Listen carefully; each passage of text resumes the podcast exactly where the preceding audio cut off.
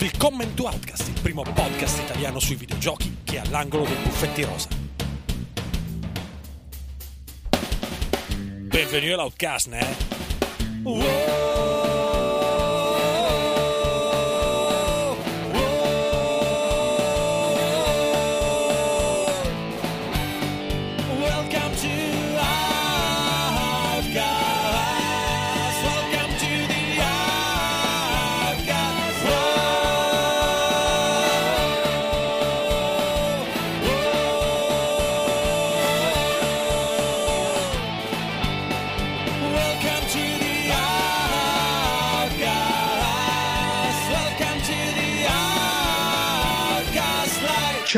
sono Andrea Maderna, state ascoltando Outcast Magazine, il podcast di Outcast.it in cui ci ritroviamo più o meno ogni due mesi a chiacchierare di videogiochi giocati. Qua forse anche più di due mesi perché c'è stata di mezzo la, la pausa estiva in questo caso. Con me oggi ci sono Stefano Calzati, Ciao!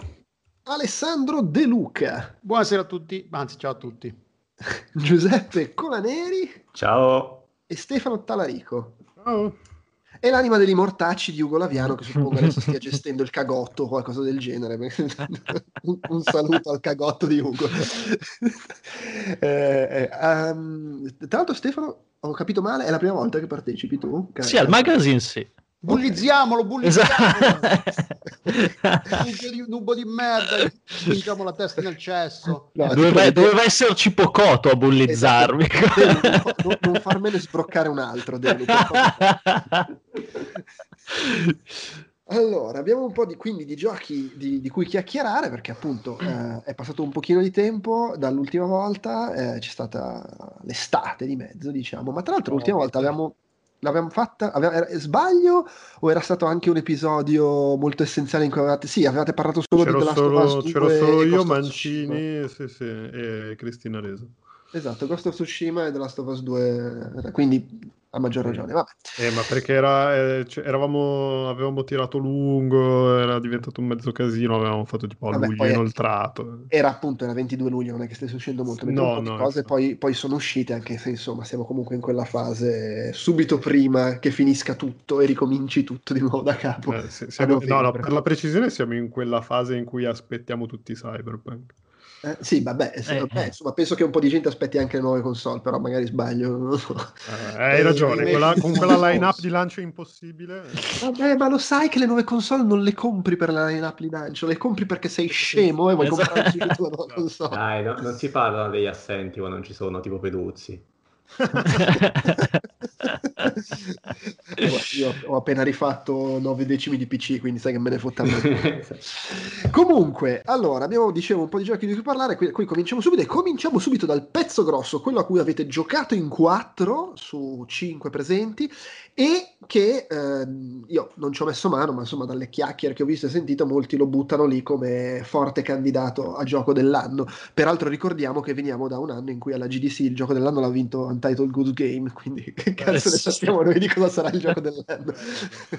Beh, ma guarda, è considerato, considerato il livello di hype per Cyberpunk è facile che farà cagare a tutti e vincerà Hades, quindi... Senza contare che c'è cosa? Us. Cioè, Eh, Mm. no, infatti, sì, sì. Vabbè, però- ma pe- pensa che non lo stavo neanche considerando, quindi... pensa te. Ragazzi, ordine, parlatemi di Hades. Ah, tra quelli che ho Hades. giocato... quest- Comunque tra i giochi che ho giocato per me la- al momento è il gioco dell'anno, ma proprio a mani, mani bassissime, anzi mi ha, mi ha un po' rovinato il, il piacere dei roguelite eh, che, tra i vari che sto vedendo. Perché? Perché... quella cosa, non riesci più a giocare niente di quel sì. genere. Perché Allora, è io l'ho- io l'ho dovuto.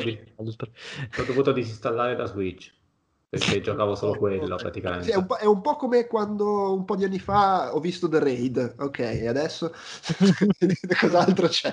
E perché a me, a me piace veramente da morire. Io avevo oh, preso di early access su Epic a uno dei loro saldi, quelli pazzissimi che ti davano Sì, sì, l'ho preso Tipo- anch'io. a, a due spicci e mezzo. E perché mi piaceva, quando ho visto su Switch, ho detto vabbè, dai, lo prendo full price. E, ma veramente non, Tra non l'altro i salvataggi sono Non ancora, non c'è Non ancora, ancora. non è, non è ancora sincronizzato, però in futuro ci sarà.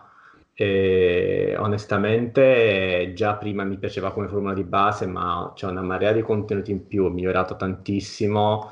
Uh, secondo me riesce anche a comunque proporre, pur legandolo alla, alla progressione tipica dei roguelite, quindi ci sono le diverse run eh, che dove muori, torni indietro e quant'altro, mi riesce a fornire comunque una narrazione sia di ambientazione, che ovviamente come dice il nome è tutto un po' basato sugli dei dell'Olimpo e così via, ma anche di plot finale che è molto interessante. Secondo me eh, mette benissimo, eh, i combattimenti sono strafighi, sono super veloci, Uh, sono semplici, ma tutti i vari sistemi di potenziamenti eh, lo rendono anche molto profondo e a differenza di tanti roguelite, uh, dopo qualche run ti permette di dare una forte influenza sui poteri che trovi e quindi costruirti tu la tua run perfetta e magari anche sperimentare combinazioni che non hai provato prima. Quindi da questo punto di vista, diciamo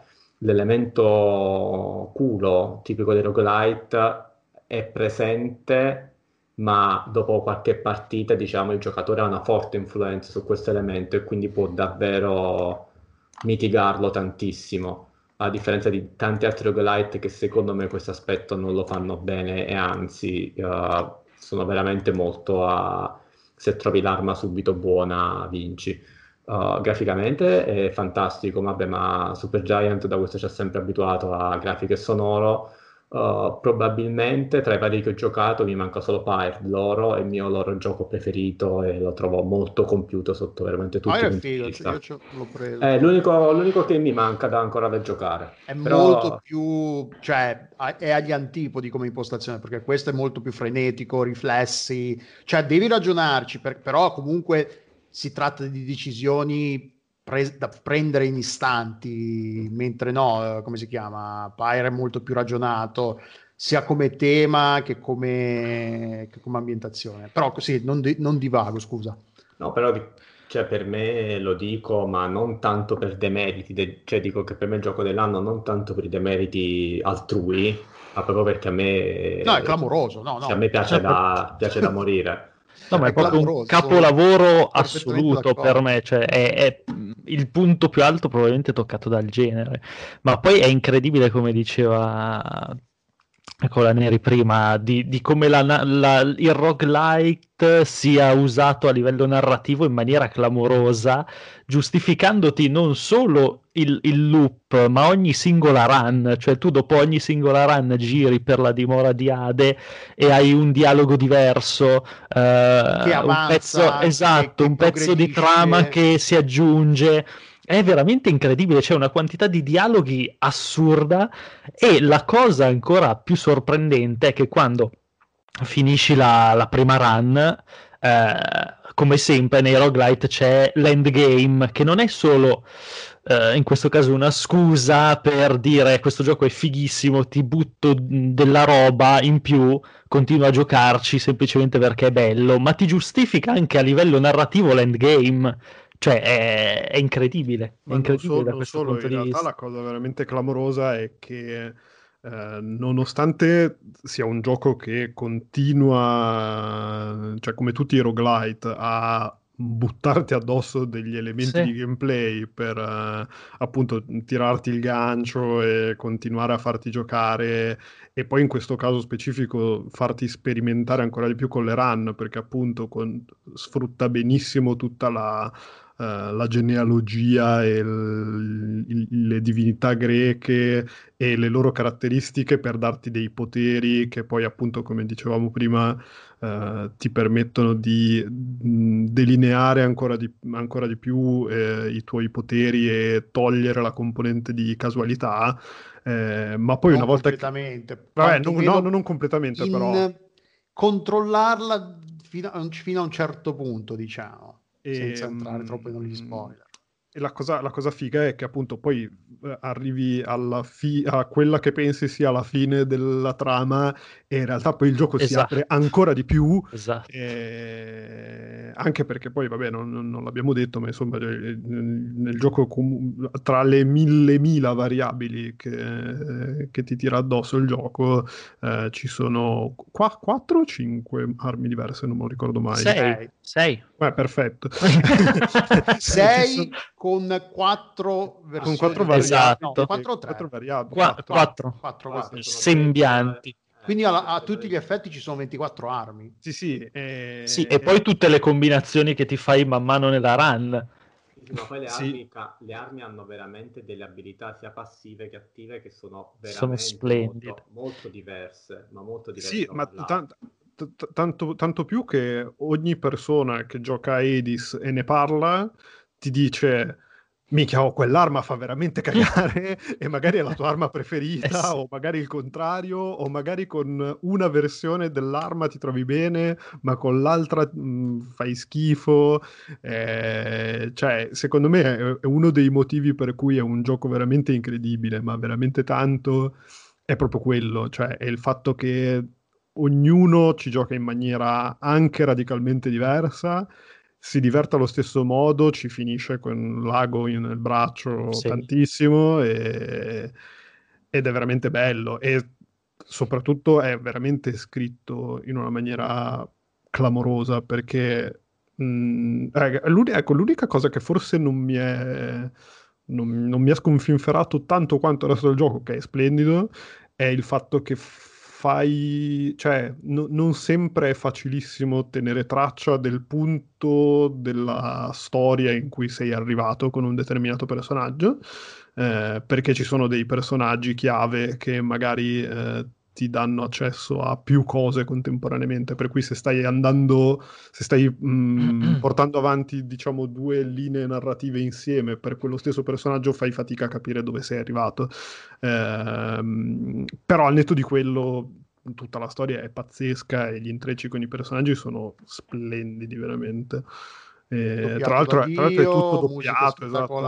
sì, sì. È veramente, veramente figo. E poi sì, cioè, cazzo, è veramente pieno di variabili. Cioè, non, non c'è veramente una run, una run che è uguale a quella di prima. E in più con il fatto che quando poi arrivi alla fine puoi sbloccare de- delle altre variabili completamente diverse e completamente a discrezione tua Esatto. Veramente hai, hai da Exit. giocare, eh, hai da giocare fino, a- fi- fino alla fine dei giorni. Tra l'altro, io che sono una, particolarmente una pippa, ehm, ho, Ah, ho c'è anche, goduto- ho diciamolo che goduto- c'è anche la versione God Mode, che Esatto, anche ho, goduto della- della- della- de- dei benefici del God Mode. Che loro, loro, tra l'altro te lo vendono come tipo, ah vabbè, te la facciamo più facile se vuoi seguire solo la storia. In realtà te la facciamo più facile fino a un certo punto, nel senso che eh, il God Mode consiste, a parte che il God Mode lo puoi attivare e disattivare quando ti pare e non Eh, per- non ci ho e pensato, è vero, in e effetti. non perdi, e non perdi nessun, sì, sì, e non perdi nessun, non hai nessun bonus, ma cioè hai dei bonus, ma non hai nessun malus se lo attivi e lo togli quando ti pare. E, mm, e la cosa figa è che il malus, il, il bonus, scusate, in realtà è eh, un 2% progressivo di, ehm, ri- di- di percentuali in meno di danno subito eh, ogni volta che muori. Quindi cominci che hai il 2% in me- che subisci il 2% in meno di danno dai nemici, poi magari muori e diventa 4 e ma così muori nella stessa run o è, è- o è cumulativo t- tra le run? No, no, quando è come, è come il gioco normale, quindi se tu muori torni alla, torni alla casa di, Beh, di no, Rade se, e se muori ci sono, ci sono, c'è, c'è la cosa che puoi resuscitare. Ah, no, no, vabbè, no, no, no, quando, no, no, quando muori e torni alla casa di Ade. Ok, quando finisci la run. Ok. Esatto, quando, quando finisci la run, se, se muori, eccetera, eh, il 2% diventa 4, fino ad arrivare all'80%, mi sembra, poi si È un ferma. bel, bo- un bel botto, 80%. Sì, sì, sono, sono un bel po' di morti. ehm, però in realtà la, la difficoltà non diminuisce, nel senso eh, subisci solo meno danno, ma i nemici vanno alla stessa velocità, eh, ti fanno mm, hanno le stesse mosse, hanno gli stessi pattern, spawnano allo stesso modo. Eh, cioè il gioco fondamentalmente rimane uguale, tu subisci un pochino meno di danni.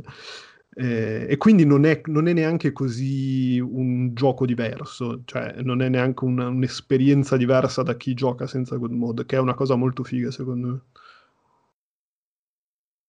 Perché comunque rimane, mantiene quella componente di gioco per imparare a giocare. Peraltro, sì, stavo, lo, lo volevo dirlo. Per assurdo, più muori e più diventa facile, però più muori, più anche si, si, pensa, si spera che tu diventi più bravo perché Beh, certo. ci giochi più, quindi non, più vai avanti e più non sai se sei tu che stai migliorando, è effettivamente il God Mode che ti sta dando una mano. Però sì. io una cosa che ho notato che è nettissima è come la progressione giocando impari veramente un botto a giocare. Io sì. tutte le run mi sono reso conto che sono andato un po' più avanti.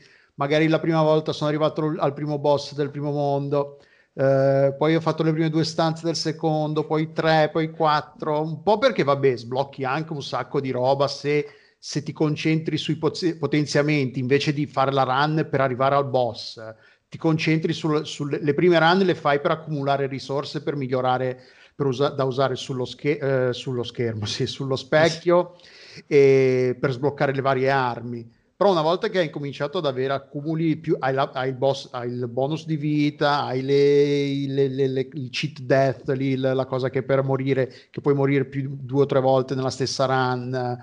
Cioè il gioco ti aiuta comunque anche accum- accumulando risorse, lo, ti, ti, ti, dice guarda che arrivare alla fine con, quei, con i tuoi miseri 50 punti di vita iniziali mm.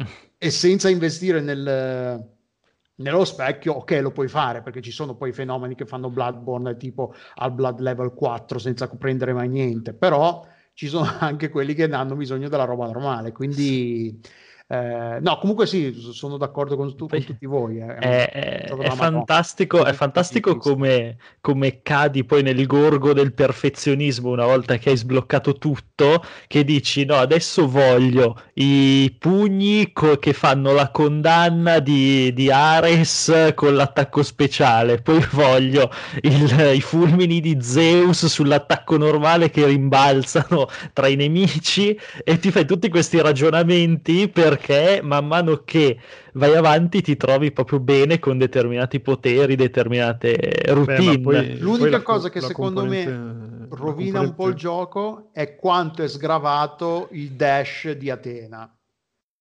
Il, quello, che, ah, quello che, respinge i proiettili. Respinge, quello eh, è veramente l'unico potere che mi sembra che sia troppo. Quello... È il miglior potere di tutto il gioco che ti cambia veramente la run da, dal, dalla giorno alla notte. Sì, come un triplo dash di, di, del tipo come si chiama quello veloce, quello che ti dà la velocità. Sì, ma quello te ne, dà, te ne dà due in più, sì. uno, due in più. Però, eh sì, cioè... però poi continui col dash di, di, Atena. Mi sa che si possono combinare, forse. Sì, no, quello... eh, però no, è sgravatissimo il potere di Atena. E quello è, secondo me, è l'unico potere che è veramente più sgravato di tutti. Gli altri. Allora sono ok situazionali, ce ne sono me- altri meglio di a- a- alcuni che sono meglio di altri, però quello è veramente quello che non, è, è, è, un po' come prendere le, le, il bonus all'iniziativa in Dungeons and Dragons quando, compri, quando crei il personaggio. La pigli sempre perché l'iniziativa è la cosa che fai sempre in tutti, per, in tutti i, i giochi, le partite di Dungeons and Dragons. E il dash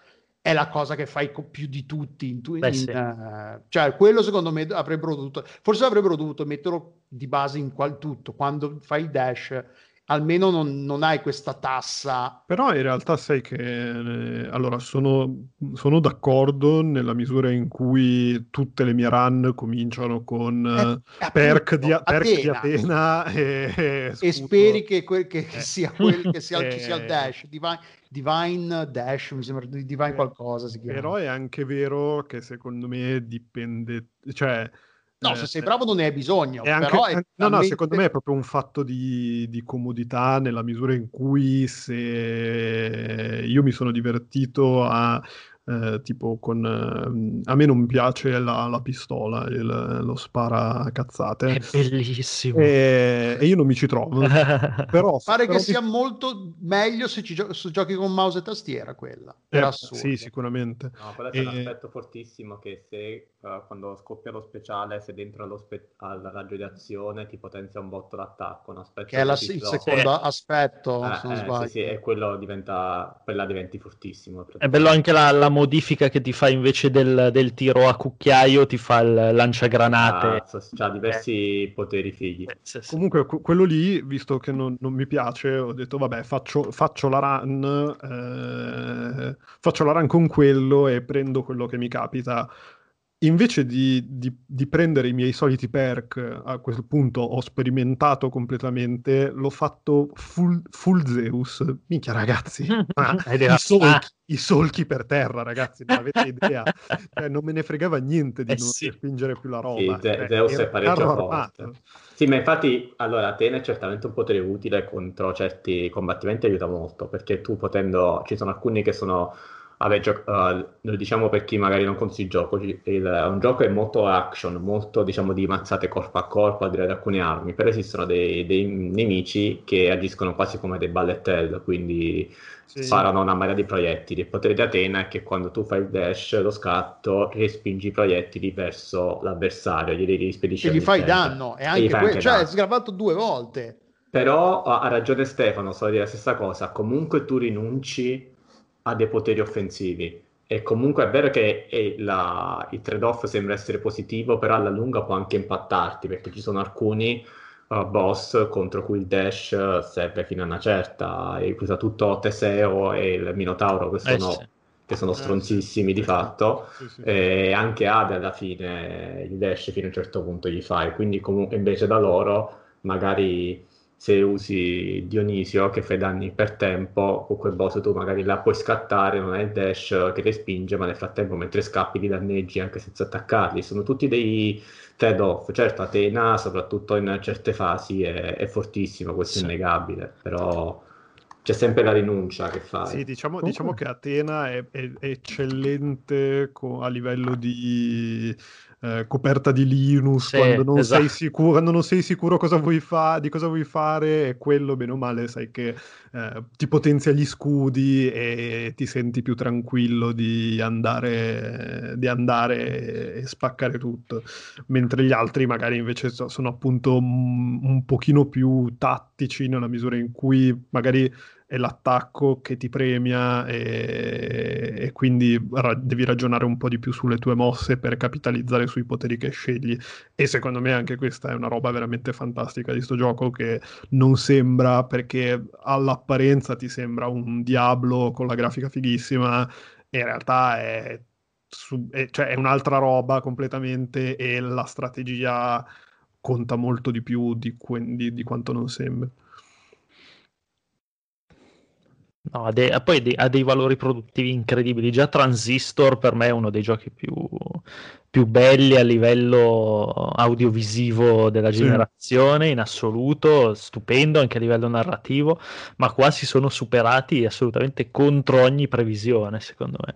E poi, mh, non so, non so voi, mi, mi- mi direte adesso, ho sempre trovato incredibilmente equilibrato lo, lo scontro finale, nel senso per quanto tu pensi di essere fortissimo, Sì, è facile che ti faccia sì. il culo in una maniera assolutamente inaspettata. Avevo una build per l'arco che ero troppo figo, Sì. ah, sta, arrivo lì gli spacco. No, Esatto, no, no, assolutamente no, e sono sempre scontri tiratissimi e, e nonostante quello non ti innervosisci neanche tanto se arrivi alla fine e muori perché sai che comunque hai sbloccato dei dialoghi, sai che hai fatto scorta di, di cristalli, di, di altre robe.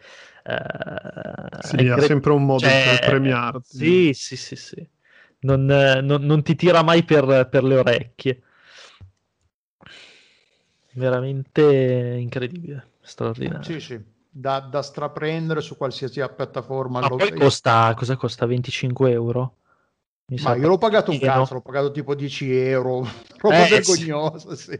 Perché tra l'altro l'ho già raccontato sta storia, io l'avevo preso quando Epic aveva fatto quel, quella serie di super sconti senza dire un cazzo agli sviluppatori. Sì. A- a tutti. E quindi Ah, Ah, e c'era- era super scontatissimo. Io l'ho pagato tipo 8 euro, ma veramente una roba vergognosa. E tutti, tipo, quando l'hanno scoperto, tra eh, Super Giant Game ha detto: No, se fate gli sconti, ok, ma ditecelo a quanto. Eh, E la, perché poco già dopo, ac- access. dopo qualche ora l'hanno tirato su, l'hanno tipo messo a 13, 14, l'hanno scontato tipo il 10%, ma era scontato di una marea di soldi perché poi era ancora in, in early access, quindi essendo early access i prezzi sono leggermente più bassi generalmente, eh, però no, eh, li vale tutti a prezzo strapieno, adesso, eh, adesso quant'è che costa? Perché adesso costeranno 20 euro, credo. 21 Sì. euro costa. Sì. Tra l'altro c'è la combinazione, eh, sono cominciati gli sconti di Halloween e quindi lo trovate per PC lo trovate a 17, 16,80 16 euro e 80 centesimi. Sì, ma poi 20 euro e giochi No, all'infinito. giochi infinito, è veramente È infinito. una roba, è veramente cioè, il- la versione moderna di un eh, Bubble Bubble. Cioè, per me è una roba. armi, sbloccarle, potenziarle, scegliere quelle che ti piace di più. Io sono ancora nella fase, perché io non ho fatto tantissime run, perché poi mm, eh, mi, mi mi- mi distraggo, gioco altro, faccio altro, però ho fatto tipo 20-25 run, una cosa del genere, perché poi c'è- te lo dice quante run hai fatto Sì, sì, sì. nel counter, nel salvataggio. E io sono ancora nella fase che c'è, se c'è un potere, magari di merda, che però è uno di quelli che mi serve per, per le, sbloccare Ah, le- sì. le profezie, ancora li sto prendendo. Quindi non, non- non faccio ancora le run super ottimizzate da dire ah no, prendo questo. Se c'è il potere del merda che mi manca dalla lista, lo prendo così almeno lo tolgo dalla lista. Eh, però sì, una volta che hai sbloccato quello, ci sono tutti da accumulare, il- c'è il- il- da pescare, ci sono i pesci da C'è questo pescare. bellissimo della pesca, stile Animal Crossing. fuoco, c'è, c'è- c'è la, c'è la Shadow, quella che, che ti supporta nel, nel combattimento con Teseo e il Minotauro. Comunque, Eh, quanto- la cosa più bella è Euridice. Euridice è veramente Ah fantastico. no, ma sono tutti spettacolari i, personaggi, le tre furie, come te le introduce, le- le- la storia di... No, è spettacolare, è veramente un gioco della Madonna. Eh, La storia inizia proprio in medias res, cioè nel senso ti butta dentro, non, non ti spiega nessun antefatto, niente, lo vai a Sì, ti dice, tu sei il figlio, sì, perché poi diciamolo, tu sei il figlio di Ade, che si chiama adesso Zagreus. Zagreus. Zagreus, che poi non immagino come... Quello è il nome in inglese, che il nome italiano non sarà Zagreus. Zagreus. Sì, sì. Ah, ok. E Zagreus in inglese, Esatto. no? Zagreus, che vuoi scappare dal, dal- dal, eh, dal mondo dei morti, dal regno dei morti, e quindi c'è- vai avanti, attraversi e sali. Fisicamente proprio sali, c'è la mappa che ti dice che stai salendo verso appunto il- la superficie e il, e il mondo dei mortali. Il perché poi lo- non- senza andarlo a dire, c'è un motivo dietro tutto questo e ci sono un sacco di personaggi, uno più bello dell'altro, doppiati dalla Madonna in maniera abbiamo parlato di perk, i perk sono effettivamente gli dei che ti stanno aiutando Ah, a scappare. boon, sono i boon, Esatto. sono i doni. Cioè è, è- è tutto a servizio della narrativa senza essere pesante, Sono bellissimo. anche delle stanze molto simpatiche dove devi scegliere tra due dei. E Eh sì, si sì, cazzo. si Anzi, le perché- manne, si tra- sono le manne. Sì, no, in italiano sono doni. Ah sì, perché in interiore è la manna del cielo, perché sì. letteralmente sono manne del cielo Si quelle. incazza sì. con te, quindi ti attacca e poi se resiste l'attacco dice vabbè Dici, che ho preso vabbè. sì. No, Vabbè, comunque, comunque è di fatto eh, il Binding of Isaac moderno, secondo me. E co- ci, Sì, ha costruito parecchio, ci, ha, sì, ci ha costruito parecchio sopra, però ha- avrà quell'impatto lì sul genere.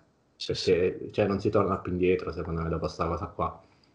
Sì, in confronto, cioè Binding of, Binding of Isaac è molto grezzo anche il fatto di avere ehm, delle, delle stanze vuote, per dire che il procedurale magari aspe- a volte ti porta in stanze vuote. Questo no, cioè questo ogni stanza è una, una pillola di gameplay clamorosa. Un ba- bagno di sangue, ti correggo. Esatto. Sì, sì, sì, però dico a livello secondo me di impatto è quella roba lì. Sì, sì, sì, sì, assolutamente.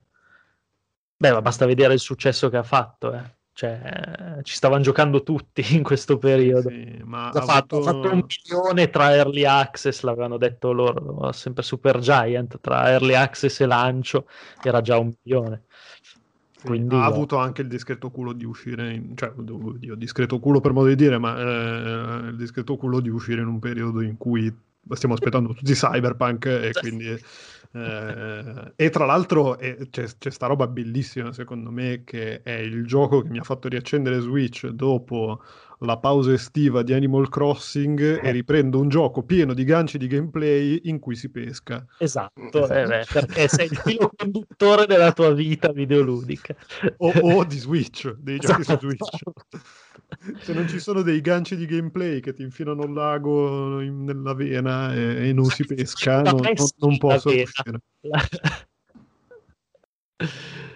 Ok, vabbè, insomma, mm, sì, mi, giust- giustamente mezz'ora quasi dedicata al gioco dell'anno, ci, ci sta. Ok, eh, a proposito di droghe, eh, di, di, di, anche se questa è più droga leggera secondo me, eh, che però può dare assuefazione. Io ho giocato un po' a Microsoft Flight Simulator, la nuova versione. Ma che... hai, hai controlli da, da, da, da, aeroplano? Ti sei preso tutto l'ambaradanna? Eh, io a Lotus l'ho preso ai tempi di Elite Dangerous. Grande! Cioè, in realtà quello che è successo è che sono andato alle 3, ho provato Elite Dangerous con le 3, il giorno dopo a Los Angeles sono andato a comprarmi Lotus. E sei tornato con quel cassone in... Eh beh sì, ho piallato la scatola nella valigia, ho messo quello che non stava in valigia nello zaino, tutto a posto. Quindi ce l'avevo. Sono tornato dalle, dalle ferie, insomma, vedevo diciamo tutta la gente... Lota per i non... Eh, Lota, ah sì, è, il, è il, la doppietta, c'è la, diciamo, il joystick cloche e la manetta, con poi tutti i 100.000 tasti, la manetta per la velocità, diciamo, con i 100.000 tasti riassegnabili, funzioni extra. Eh, questo qua è quello della Logitech, mi sembra, non mi ricordo di che marca, comunque vabbè, è uno... Che però, devo dire, è fichissimo però stai ricordo... pensando all'upgrade anche di quello? No, no, no, no, va benissimo questo. Però mi ricordo i tempi in cui avevo il joystick di Microsoft col force feedback. Un po' mi manca il force feedback. Era figo col joystick che ti faceva resistenza. Però vabbè, insomma, sarebbe costato molto di più, suppongo. Fatto sta che eh, ero in vacanza, torno, Facebook, tutti che postano le foto di Fai Sumeto, vaffanculo. Tutti serino, soprattutto serino. sì, e c'avevo sto cazzo di notas che non usavo da un pezzo. E ho detto, vabbè, allora proviamolo. Mi sono fatto per la prima volta il mese di Game Pass gratis. Oh, Perché poi, ecco, la figata di Flight Simulator è che se è chiaro, se sei un, fissato del simulatore di volo te lo compri anche magari se non hai Game Pass, che ne so, però cioè sta su Game Pass, quindi anche solo, vabbè, lo provo, cioè, perché è veramente un gioco che secondo me, al, al contrario di come ne parlavo con Babic, quando ho visto la foto di mia figlia che ci giocava, ho detto, ma che cazzo? e, e, gli ho detto, sì, però se tu ci pensi, quando noi avevamo l'età di, di mia figlia, Flight Simulator erano quattro triangoli mm. su dei cessi di computer, era impossibile giocarci se non eri un pazzo. Questa è una roba con una grafica pazzesca, che comunque quando lo lanci ha tutti gli aiuti attivi e quindi veramente cioè, prendi in mano il joystick e voli, senza nessun ness- zero problemi proprio. Cioè, vola ed da è solo, super affascinante. Eh sì, eh, ed è super affascinante perché comunque hai questa grafica della Madonna, cioè altro che i, i, i triangoli, con in più il fatto che questi di Asobo Studios che insomma cioè, fino a poco tempo fa erano quelli che avevano fatto cosa fatto quello della peste bubonica. Esatto quella cosa che sembrava un gioco PlayStation 2 anche bello tutto sommato. Sì, sì, però era quella roba il survival sì, sì, horror esatto. Come i tempi di PlayStation 2 poi guardi in realtà hanno collaborato su un sacco di giochi perché tipo hanno lavorato su Quantum Break cioè sono nel giro di Microsoft da un pezzo però sono stati, credo che siano stati comprati proprio da Microsoft, sì. non sbaglio. Sì, E, e, chi è che questo... non è stato comprato a parte noi da Microsoft? Noi, Outcast. ma Outcast manca. Eh sì. ma, ma, infatti non so se avete visto il tweet della NASA in cui dicevano ragazzi, qua, do, ragazzi no, no, No, ragazzi, eh, tipo prossima settimana grandi notizie sulla, mu- sulla, Luna e tipo Jason Schreier ha condiviso il tweet dicendo ah, è stata comprata da Microsoft pure la Luna. e, ehm, vabbè, cioè, comunque, la cosa figa so- in generale, ma secondo me che lo rende molto affascinante anche se sei un turista di simulatore di volo, è il fatto che loro hanno fatto sta cosa di basarsi sull'Azure Cloud e sulle mappe di Microsoft, cos'è Bing? Adesso Bing, non mi ricordo. Eh, e c'è tutto il mondo. E tu puoi, ti, proprio hai la mappa del mondo, clicchi dove cazzo ti pare, o puoi anche addirittura, no, voglio vedere proprio questo posto qua, lo cerchi su Google Maps, prendi le coordinate, le copi incolli dentro a Flight Simulator e sei lì gli dici voglio partire da qua, da, puoi scegliere l'aeroporto lì vicino oppure voglio partire già in volo, sempre per ridurre lo sbattimento se non sei un fissato, e, e vai e voli nei posti eh, veri che non hai mai visitato o che vuoi visitare ed è una figata, anche perché ovviamente il livello di precisione, che ne so, giri per New York, cioè da un lato è bellissima, dall'altro se vai a vedere, eh, quel palazzo lì è un po' più basso, quello non dovrebbe essere, però sti cazzi, cioè ho, ho messo Bonassola e c'è casa dei suoceri. Sei atterrato nel giardino? no, stava volando Vanessa, si è schiantata poi sulla spiaggia di Bonassola. Ciao nonno! cioè siamo a questo livello. Oltretutto eh, puoi attivare il multiplayer e vedi l'altra gente che vola, che è comunque figo, anche perché se c'è un posto, un evento particolare, vai lì e ci sono 200.000 persone che stanno volando. Puoi attivare la fedeltà alla realtà del momento e c'è il traffico aereo vero con un'approssimazione di 10-15 minuti, però cioè, se tu guardi, che ne so, eh, le linee aeree che volo, sta andando, il volo EasyJet che sta andando a Londra, lo trovi in volo nel gioco e... E puoi prendere condizioni... del controllo? No, no, controlli il tuo aereo e ci sono le condizioni atmosferiche reali del momento. Tant'è che eh, c'è un uragano in Florida, tutti i giocatori di Fly Simulator vanno a volare lì dove c'è l'uragano in Florida, perché è fichissimo, voli nell'uragano, ma veramente, cioè io sono decollato qua sopra San Germain e c'erano le nuvole come qui a San Germain, perché anche lì piglia dal cloud le informazioni. Quindi è impressionante. Ovviamente tutte queste cose rendono il gioco piuttosto pesante, tra l'altro non solo per il computer, ma anche per la connessione, perché il traffico aereo e le condizioni atmosferiche ovviamente le pesca da internet e quindi anche lì frulla manetta dati costantemente. Sì, infatti, però... se, se, avete la... in Italia è una cosa che succede meno, però in America le, le, le connessioni a consumo a internet anche cablate, quelle standard, eh sì. esistono, quindi tanti si sono ritrovati ad aver consumato una... per poter simulare le nuvolette sotto casa. Esatto, sì. Infatti è possibile dis- disattivarla sta cosa. Sì, sì, no, puoi disattivare tutto, ovviamente è super scalabile, è super scalabile anche il motore, anche perché poi eh, cioè, tu quando lo... Quando... è fantastico, allora io voglio scaricare Flight Simulator da dentro l'app di, coso, del Game Pass 150 giga, vabbè, fai partire, ci metterà un po', pum, scarica istantaneamente, come cazzo è possibile? Minchia, va veloce il Game Pass. Poi avvio il gioco e in realtà i 150 giga te li scarica la prima volta che avvii il gioco.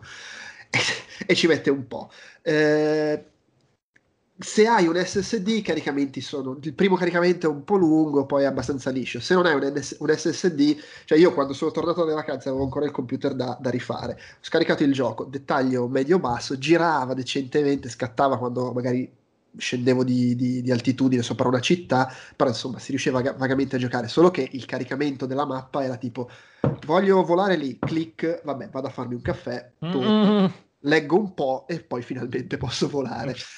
Adesso che ho cambiato tutto, ovviamente gira meglio, devo ancora cambiare la GPU e secondo me, perché ho una scheda video molto vecchia, ho tipo la 680 per capirci. Minchia e secondo me questo crea dei problemi a livello del motore che fa le condizioni atmosferiche, cioè le robe più complesse non le vedo, le vedo male, però, eh. Eh, però ho cambiato tutto il resto, scheda madre, eh, RAM, processore e ho preso l'SSD, gli SSD quelli nuovi, che, che, che, tra l'altro non lo sapevo, mi è arrivato della cassetta della posta, come cazzo fa a stare il disco nella cassetta? Eh, ah, è, ah è, div- è, più piccolo della RAM, ok. E con quello è assolutamente gestibile come caricamenti ed è una figata. Poi io, simulatori di volo, ho sempre giocato, nel senso, ci gioco da quando sono piccolo, da sua amiga giocavo in simulatori di volo, però mai stato un appassionato flippato. Ne ho giocati diversi, sempre un po' in maniera superficiale eh, quindi non è che posso commentare più di tanto quanto sia realistico, quanto sia figo. Da quello che leggo è comunque un, un, ottimo simulatore di volo, non è una puttanata casual come l'ultimo Flight Simulator che avevano fatto. Eh, però da giocare come turista è super figo. Comunque, secondo me, è anche fatto abbastanza bene, cioè se hai voglia di mettertici lì e disattivare, ci sono i tutorial, imparare a usare tutte le cose, ci si può riuscire e eh, ci sono un po' di eh, spunti per giocare, non ci sono proprio le missioni, cioè non è Wing Commander che c'è la trama, però ci sono le, le, le, le attività proposte, vola da qua a là senza l'aiuto del radar, tutte queste cose qua che comunque sono divertenti.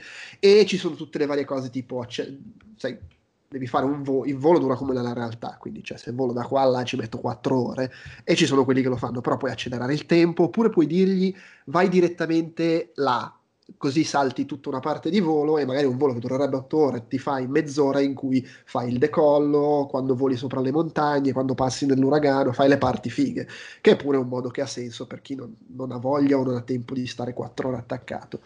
Secondo me è fichissimo, e ripeto, essendo su Game Pass, cioè è veramente la morte sua perché è il classico gioco che trovo che sia piacevolissimo da provare per chiunque, però è chiaro, se non sei un appassionato magari non spendi 60 euro per comprartelo. Un giro da Game Pass, perché no? E, e infatti, cioè, secondo me, veramente poi vabbè, mia moglie è impazzita quando l'ha visto. Ma quando ti, è già scaduto il primo mese gratuito? Sì, sì, è scaduto. E, e, e continua, l'hai rinnovato? No, perché sto aspettando di prendere la GPU. Okay. Eh, tanto sto giocando ad altro adesso e non, non, non, mi, non mi In realtà poi di GPU ne parliamo dopo perché c'è tutto un aneddoto quando parlo del mio prossimo gioco. Eh, però assolutamente, cioè se avete il Game Pass e vi sfizia anche solo vagamente l'idea e non vi preoccupa scaricare 150 giga, eh, consiglio di, di veramente, anche solo di farci una partita per, per fare un'ora dove dici voglio, voglio, vedere casa mia, voglio vedere dove sono ah. in vacanza l'anno scorso e voglio vedere questi quattro posti in giro per il mondo perché è fighissimo. Oltretutto, di base lui ti dà l'orario del momento in cui stai giocando, però ovviamente puoi cambiare, cioè se stai giocando ed è notte fonda in quel posto che vuoi vedere, puoi dirgli vabbè fammi vedere le, le, so, le 4 del pomeriggio per dire. Eh, figata. Ma la storia del palazzo super alto a Chicago mi sembra, l'hai, l'hai sentita? No, non so cosa. Cioè, c'era questo bug eh, che un, un, palazzo, mi sembra a Chicago, ma non ne sono sicuro, era, era, altissimo, ma tipo una roba che era 15 volte più alto di tutte le tipo sta torre di Babele in mezzo alla, in mezzo alla città però era piccolo, era relativamente piccolo, quindi era stretto, era alto e stretto, e quindi ah, c'è stata, sì, hanno foto, passato tutta questa gente prima che lo, lo, sistemassero, che lo rimuovessero, che quindi lo rimettessero a, alle proporzio- proporzioni corrette, hanno provato ad atterrarci, ma era una cosa, era, una, era un tipo, sarà stati fai boh, 20, 20 metri per 20, una roba del genere. Non, quindi tutti questi qua con i Cessna, con quelli più piccoli, perché ovviamente non ci potevi atterrare con un, con un aereo che, che, solo il carrello era grosso quanto ci poggiavi un carrello di un, di un Boeing su quella roba lì. Quindi poi uno se la sbaglio ci è riuscito. Beh, c'è stato anche il buco nero sì. che, che, portava nel vuoto al centro ah, no, della terra.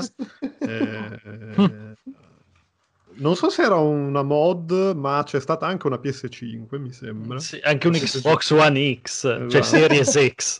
c'è, c'è stato, c'è stato, ci sono state un po' di cose. La cosa più divertente è tipo il momento in cui gra- grande lockdown, tutti chiusi in casa, de- depressione, eccetera e, e per divertirsi la, e trollare la, la, gente che gli stava sul cazzo, la gente prendeva Flight Simulator e schiantava gli aerei sulla casa che, della gente che gli stava sul cazzo e gli mandava la foto.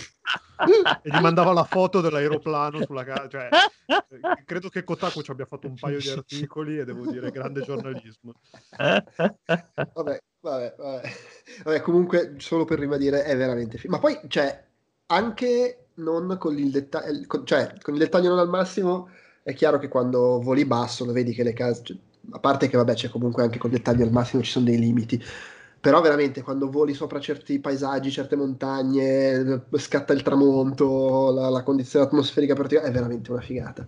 Mm-hmm. Eh, sia la, la, visuale da dentro, te, guardi a sinistra dal finestrino, la visuale da fuori. Supporta il VR? Eh, sai che non lo so. Eh, credo che non lo supporti ancora, però non vorrei dire una cazzata. Non lo so, l'ho chiesto, quindi vabbè. Se, lo, se e quando lo supporterà sarà una figata comunque, quindi. Beh, s- sì. eh... Credo, forse Forse la, la, la, versione Steam, stavo leggendo da qualche parte che supporta, boh, non lo so. Vabbè, comunque sì, secondo, cioè, mi, sembra, mi sembra abbastanza improbabile che se non lo supporta adesso non lo supporterà in futuro. Ecco, vedo che c'è un articolo di inizio mese di The Verge che dice che eh, lo stanno testando. Ah, ok. Quindi, Beh, sì, sai, la morte sua. Eh, e per, per provare la, la, beta però devi avere tipo l'headset, quello di Microsoft, il Mixed Reality. E Ah, compratelo eh. subito. Poi parliamo anche di quello. Eh, ok. Delu, eh, tu ho visto di questo parliamo velocissimamente. Esatto, bravo. Allora, Risk of Rain 2, che è un altro rogue, ma si dice roguelike o roguelite? Roguelite è quando uh, tu hai dei potenziamenti a fine run. Roguelike quando proprio riparti sempre da zero. Ho scoperto questa cosa due giorni Bravo, fa. grazie. Che io Sì, Perché sì, light... ma sono io che capisco male o sono no, effettivamente no. due, sono proprio due robe? Sì, no, sì, la- sì. Light è quando ti rimane della roba anche esatto. quando muori. Quindi Hades è un roguelite. Esatto. esatto. sì. Mentre, eh, come si dice, Risk of Rain 2 è più un roguelike, anche qualche elementino roguelite ce l'ha, però non tanti. Comunque, ne abbiamo già parlato. Eh, giusto per dire che è uscita la versione 1, 1.0, quindi il gioco è ufficialmente completo. Hanno aggiunto il boss finale, hanno aggiunto eh, un po' di roba, c'è un, una zona nuova rispetto all'ultima volta. E per dire che è ancora una, la stessa figata che era quando era in early access. Eh, quindi, se vi piace il genere, eh, non è ai livelli di Hades, ma è comunque un grandissimo gioco. Secondo me è bellissimo, c'è un sacco di roba da fare. Anche qui ci sono eh, invece di avere lo stesso personaggio che usa armi diverse, si hanno personaggi diversi con vari poteri, è, è, più complesso diciamo per certi versi, mentre per altri è più semplice. Ed è una, ha una visuale a, ter- da, a, terza persona dalle spalle del personaggio, è più uno, spa- è più uno sparatutto, cioè è fondamentalmente uno sparatutto, anche se non tutti i personaggi hanno proprio il, il mitragliatore, fondamentalmente è quello. E, no, è per dire questo, no, è uscito, è fichissimo, è bellissimo, eh, è ancora più bello di quanto non fosse durante l'early access, perché ora c'è anche un bel po' di roba in più, hanno aggiunto poteri, personaggi, che mi sembra che si chiamino survivor, li chiamano, i sopravvissuti, e niente, se vi piace il genere vi avanzano dei soldi, con, fondamentalmente con 30 euro ve li portate a casa tutte e due, Hades e, e Risk of Rain 2, che sono probabilmente tra i... i Hades, l'abbiamo detto, è probabilmente il, il, miglior rappresentante del genere mai uscito finora. E Risk of Rain 2 è lassù, se la gioca. Non se la gioca perché comunque Hades è, è, è il non plus ultra, però è veramente veramente bello. Ma domanda, domanda su Risk of Rain 2. Ma io l'ho sempre visto giocare in cooperativa, c'è anche sì, una modalità single player? Sì, o... si può giocare da solo tranquillamente. Ah, ok, sì, ok, sì, tranquillamente. okay. No, perché l'ho visto su Switch e mi ha sempre intrigato, no, soprattutto so che tu lo amavi e mi ha sempre stuzzicato. Vi deve più, vi deve, vi deve più piacere il, l'azione sparacchina, perché è quello fondamentalmente. Eh, però no, è veramente mo- poi una colonna sonora meravigliosa, graficamente è, è, è più semplice, meno, è, ha, ha, una propria identità, ma non è stilizzato, non ha una, una identità così marcata e così forte come Hades. però no, è bello, bello, strabello. E anche quello costa boh, non 4 spiccioli, perché comunque non, stiamo parlando, ma 15 euro, 20. Sì, mi sa che sui 20 su Switch. Eh sì, forse su, su PC tra le varie Quale offerte, perché poi su Switch no, gli sconti non li fa mai Nintendo gli sconti. No, l'avevo visto in sconto qualche giorno fa, cioè qualche giorno fa, ah, okay. mese fa, ed è anche in sconto pesante, tipo che costava 10 euro, non so perché non l'ho ah, preso. Su PC costa 25 euro. Costa. Ecco, ok. Ma poi, poi, comunque su Switch i giochi indipendenti non... Uh cioè, è, se è vero come è vero che i giochi Nintendo sono, non scendono mai di prezzo perché tanto c'è il monopolio, eh, i giochi indipendenti sulle shop di Switch sono controllati da quanto vuole guadagnare lo studio indipendente ah, okay. e soprattutto dall'algoritmo delle shop che a come lo descrivono gli sviluppatori è l'inferno in terra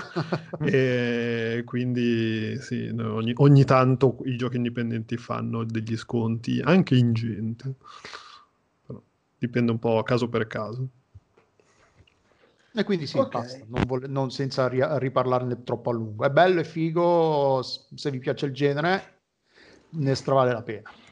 E poi volevi dirci di Remnant from the Ashes, di cui è uscito l'ultimo DLC allora, che è stato dato gratis sull'Epic no, Games. Aspetta. Il gioco è stato regalato da Epic Games sullo suo store Te- ad agosto, fa. tipo ai okay. primi di agosto, la prima settimana di agosto, giù di lì. Al 19, tipo il 20 d'agosto, è uscito il secondo e ultimo DLC. Quindi io ho giocato al gioco base e poi, visto che mi era piaciuto e visto che me l'avevano regalato, ho detto, io ho dato i 20 euro perché i due, i due costano 10 euro l'uno, i due DLC. Ho detto, ma sì, se li meritano. E mi sono preso i due, DLC, due DLC, scusate. Vedi, a dimostrazione che anche dare i giochi via gratis serve perché poi la Sì, gente esatto. compra i DLC. Nettamente, sì, sì. Secondo- nel, mio, nel mio caso è andata esattamente così. Me l'hanno regalato, ci ho giocato un botto. È stato un, è stato un amore breve ma intensissimo perché ci ho giocato, ci ho giocato tantissimo per tipo dieci giorni, due settimane. Poi ho visto, ho fatto tutto quello che più o meno c'era da vedere e fare. Però io ci ho giocato veramente tanto, quindi se siete meno fissati o avete meno tempo, vi dura anche di più. Comunque, cos'è? Remnant from the Ash è uscito tipo un annetto fa, un, un annetto e mezzo fa, se non sbaglio, la versione iniziale. E eh, è un- una sorta di Souls-like, però molto, molto alla leggera. Alcuni elementi, tipo, tipo se muori non perdi le- l'esperienza o quelle cose lì, non devi tornare a recuperare il, il tuo cadavere, la, la tua anima, il tuo sangue per ri- ri- riper- e se muori di nuovo li riperdi. No, non c'è niente del genere. Però ha, ha certe meccaniche lo ricordano un po'. È un gioco d'azione in terza persona con eh, telecamera alle spalle del giocatore. È uno sparatutto fondamentalmente perché i personaggi sono, equipa- hanno, sono equipaggiati con due armi, una, quella che in inglese chiama long gun e quindi è un, è un fucile, a ripeti- un fucile automatico piuttosto che un, un fucile a canne mozze o un mitragliatore, tutte queste cose qua. Però ci sono anche armi molto più esotiche e fantastiche, fantasiose che non esistono nella realtà, che sono, eh, si puoi co- costruire andando avanti nel gioco. La sec- la- l'arma secondaria invece è, è un'arma più corta, che può essere una mitraglietta a una mano, un Uzi, una- una- un classico revolver o cose del genere. Eh, il gioco funziona praticamente che quando il giocatore lancia, entra per la prima volta in, in un ambiente, in uno dei biomi del gioco, il gioco lo, lo genera casualmente. Quindi anche qui c'è queste- questa- questo elemento di eh, generazione casuale degli ambientaz- dell'ambientazione di gioco, il che crea a livello di level design una mancanza un po' di creatività e di identità particolare, perché non- i- per quanto siano generati, le, le stanze siano concatenate, non ci sono stanze vere e proprie, però i blocchi eh, che co- compongono ogni livello tendi un po' poi a, a riconoscerli un po' che ci giochi. E non c'è un level design vero e proprio, quindi non c'è questa cosa del vai lì su, poi c'è la, la- la scorciatoia che passi, apri, ci sono, ma sono veramente semplicissime. Ok, hai aperto sta porta, ok, adesso c'è una scorciatoia per raggiungere quella parte che invece era, adesso era chiusa. È molto basilare, non c'è, non c'è, ed è comunque limitata e i biomi sono limitati, non c'è questo mondo intero che puoi attraversare da una cosa alla, da, un- da una parte all'altra, come in, un Dark Souls, appunto. Eh, armi, sulle armi si possono montare dei mod che danno un potere eh, attivo ognuno, quindi due, due armi, due poteri attivi, e questa è la parte più ehm, da magia, diciamo, è la, la versione della magia di questo gioco, quindi ci sono eh, le le palle di fuoco e roba del genere, tutte comunque contestualmente legate alla, alla provenienza, alla sorgente del mod. Quindi se il mod l'avete ottenuto, costruito, anzi l'avete costruito o ottenuto usando i materiali ottenuti da un boss di ghiaccio, il mod sarà una roba di ghiaccio fondamentalmente. Quindi c'è questa identità legata al, al mod che si sta usando. E, e poi la, la cosa dro- le- le- l'elemento droga è fa- dato dal fatto che ogni mondo, ogni bioma generato non contiene tutte le possibili, tutti i possibili mostri e tutti i possibili, perché poi ci sono dei mini eventi che danno accesso a- ad altro equipaggiamento. Eh, quindi per avere tutto, tutto, tutto bisogna dopo che si è finito il gioco, ma anche, anche volendo, anche se si ha voglia e tempo, lo si può fare eh, anche senza aver finito il gioco. Si può ricreare ogni, mos- ogni mostro, ogni mondo per avere poi o- o- accesso a tutto quello che eh, si può trovare in quel, quel determinato mondo.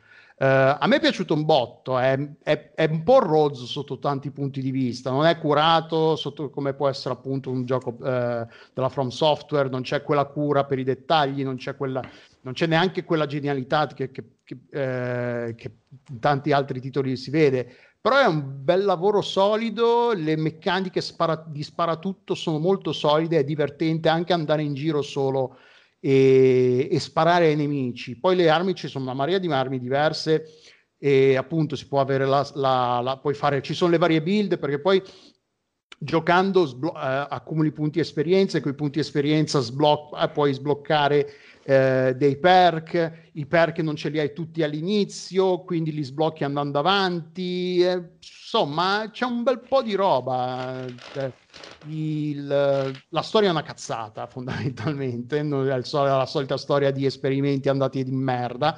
eh, però è, funzionale, dà, motiv- dà abbastanza motivazione per andare avanti, non ci giochi per la storia, però non è neanche da dire una roba che a ah, Madonna no, la salti a pie pari, va bene, lì non, non dà troppo fastidio.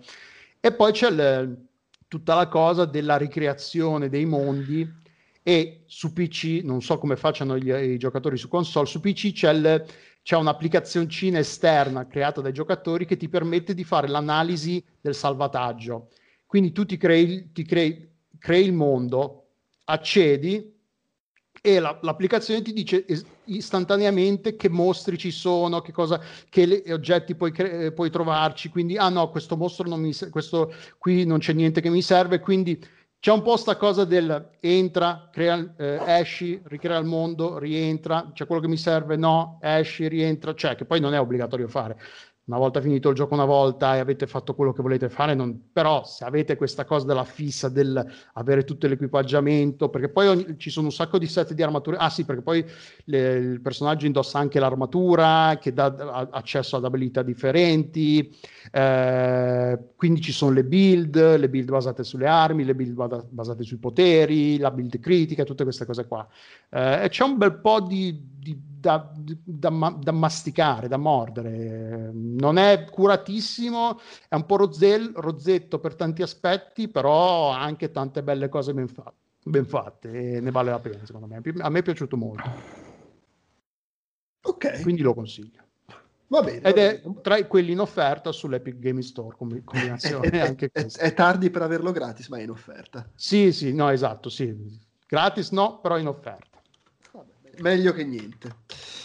Allora, eh, io parlo di Paper Beast Folded Edition. Eh, ne parlo in realtà brevemente perché non l'ho ancora finito, sono boh, forse a un terzo, però mi, ci, ci, tengo a dire due cose. Eh, il, um, come si dice, eh, è la riedizione dell'ultimo gioco di Eric Chai, insomma, creatore di Another World, Art of Darkness e From Dust, che dopo essersi fatto la pausa vulca- a girare sui vulcani ha detto oh, faccio From Dust, poi ha fatto una pausa a lavorare al museo, ha detto eh, faccio From si ispira, va a, fare, va a, fare, di meglio, ma esatto. comunque poi gli torna la rogna del ah, però sta cosa che ho fatto è figa, ci faccio un videogioco.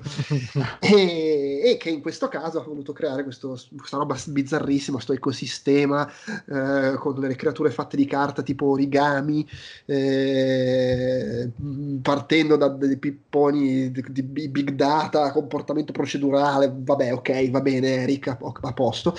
E, ehm, che è uscito per PlayStation VR a marzo, poi mi sembra a giugno, a, giugno, eh sì, a, giugno, a luglio l'hanno convertito su, su, PC usabile con le varie piattaforme VR.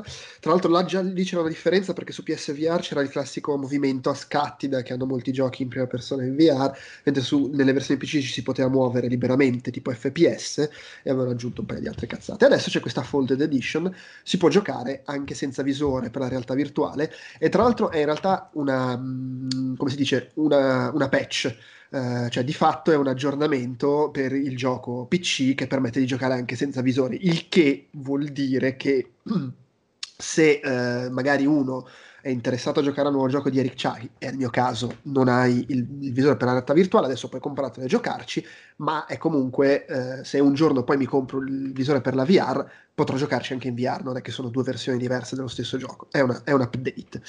Il gioco è eh, ne abbiamo già parlato ai tempi dell'uscita su PSVR, quindi insomma potete, c'era l- il podcast di, di eh, come si dice, di Peduzzi assieme a Falinovi, poi ne aveva fatto un altro con Br- Luigi Marrone, quindi di robe ne abbiamo dette. Comunque questa specie di avventura in prima persona dove tu vai in giro eh, in questo mondo surreale con queste creature bizzarre fatte di carta. Eh, su, nella versione in VR controlli un puntatore con i controller che hai in mano, su PC controlli col mouse lo stesso puntatore che usi per afferrare creature, per afferrare oggetti, cose e manipolarli. E sostanzialmente ci sono de- cioè questa avventura tu devi arrivare alla fine risolvendo alla fine quelli che sono dei puzzle ambientali basati sulle regole del mondo. Cioè quello che lui ha fatto qua è sostanzialmente un mix di quello che ha sempre fatto nei suoi giochi. Da un lato c'è questo creare questi mondi alieni altri, eh, super credibili e solidi, insomma, che hanno i loro ecosistemi, e appunto poi, soprattutto con Frondast, ci aveva già lavorato un sacco, creare degli ecosistemi con delle regole ro- loro,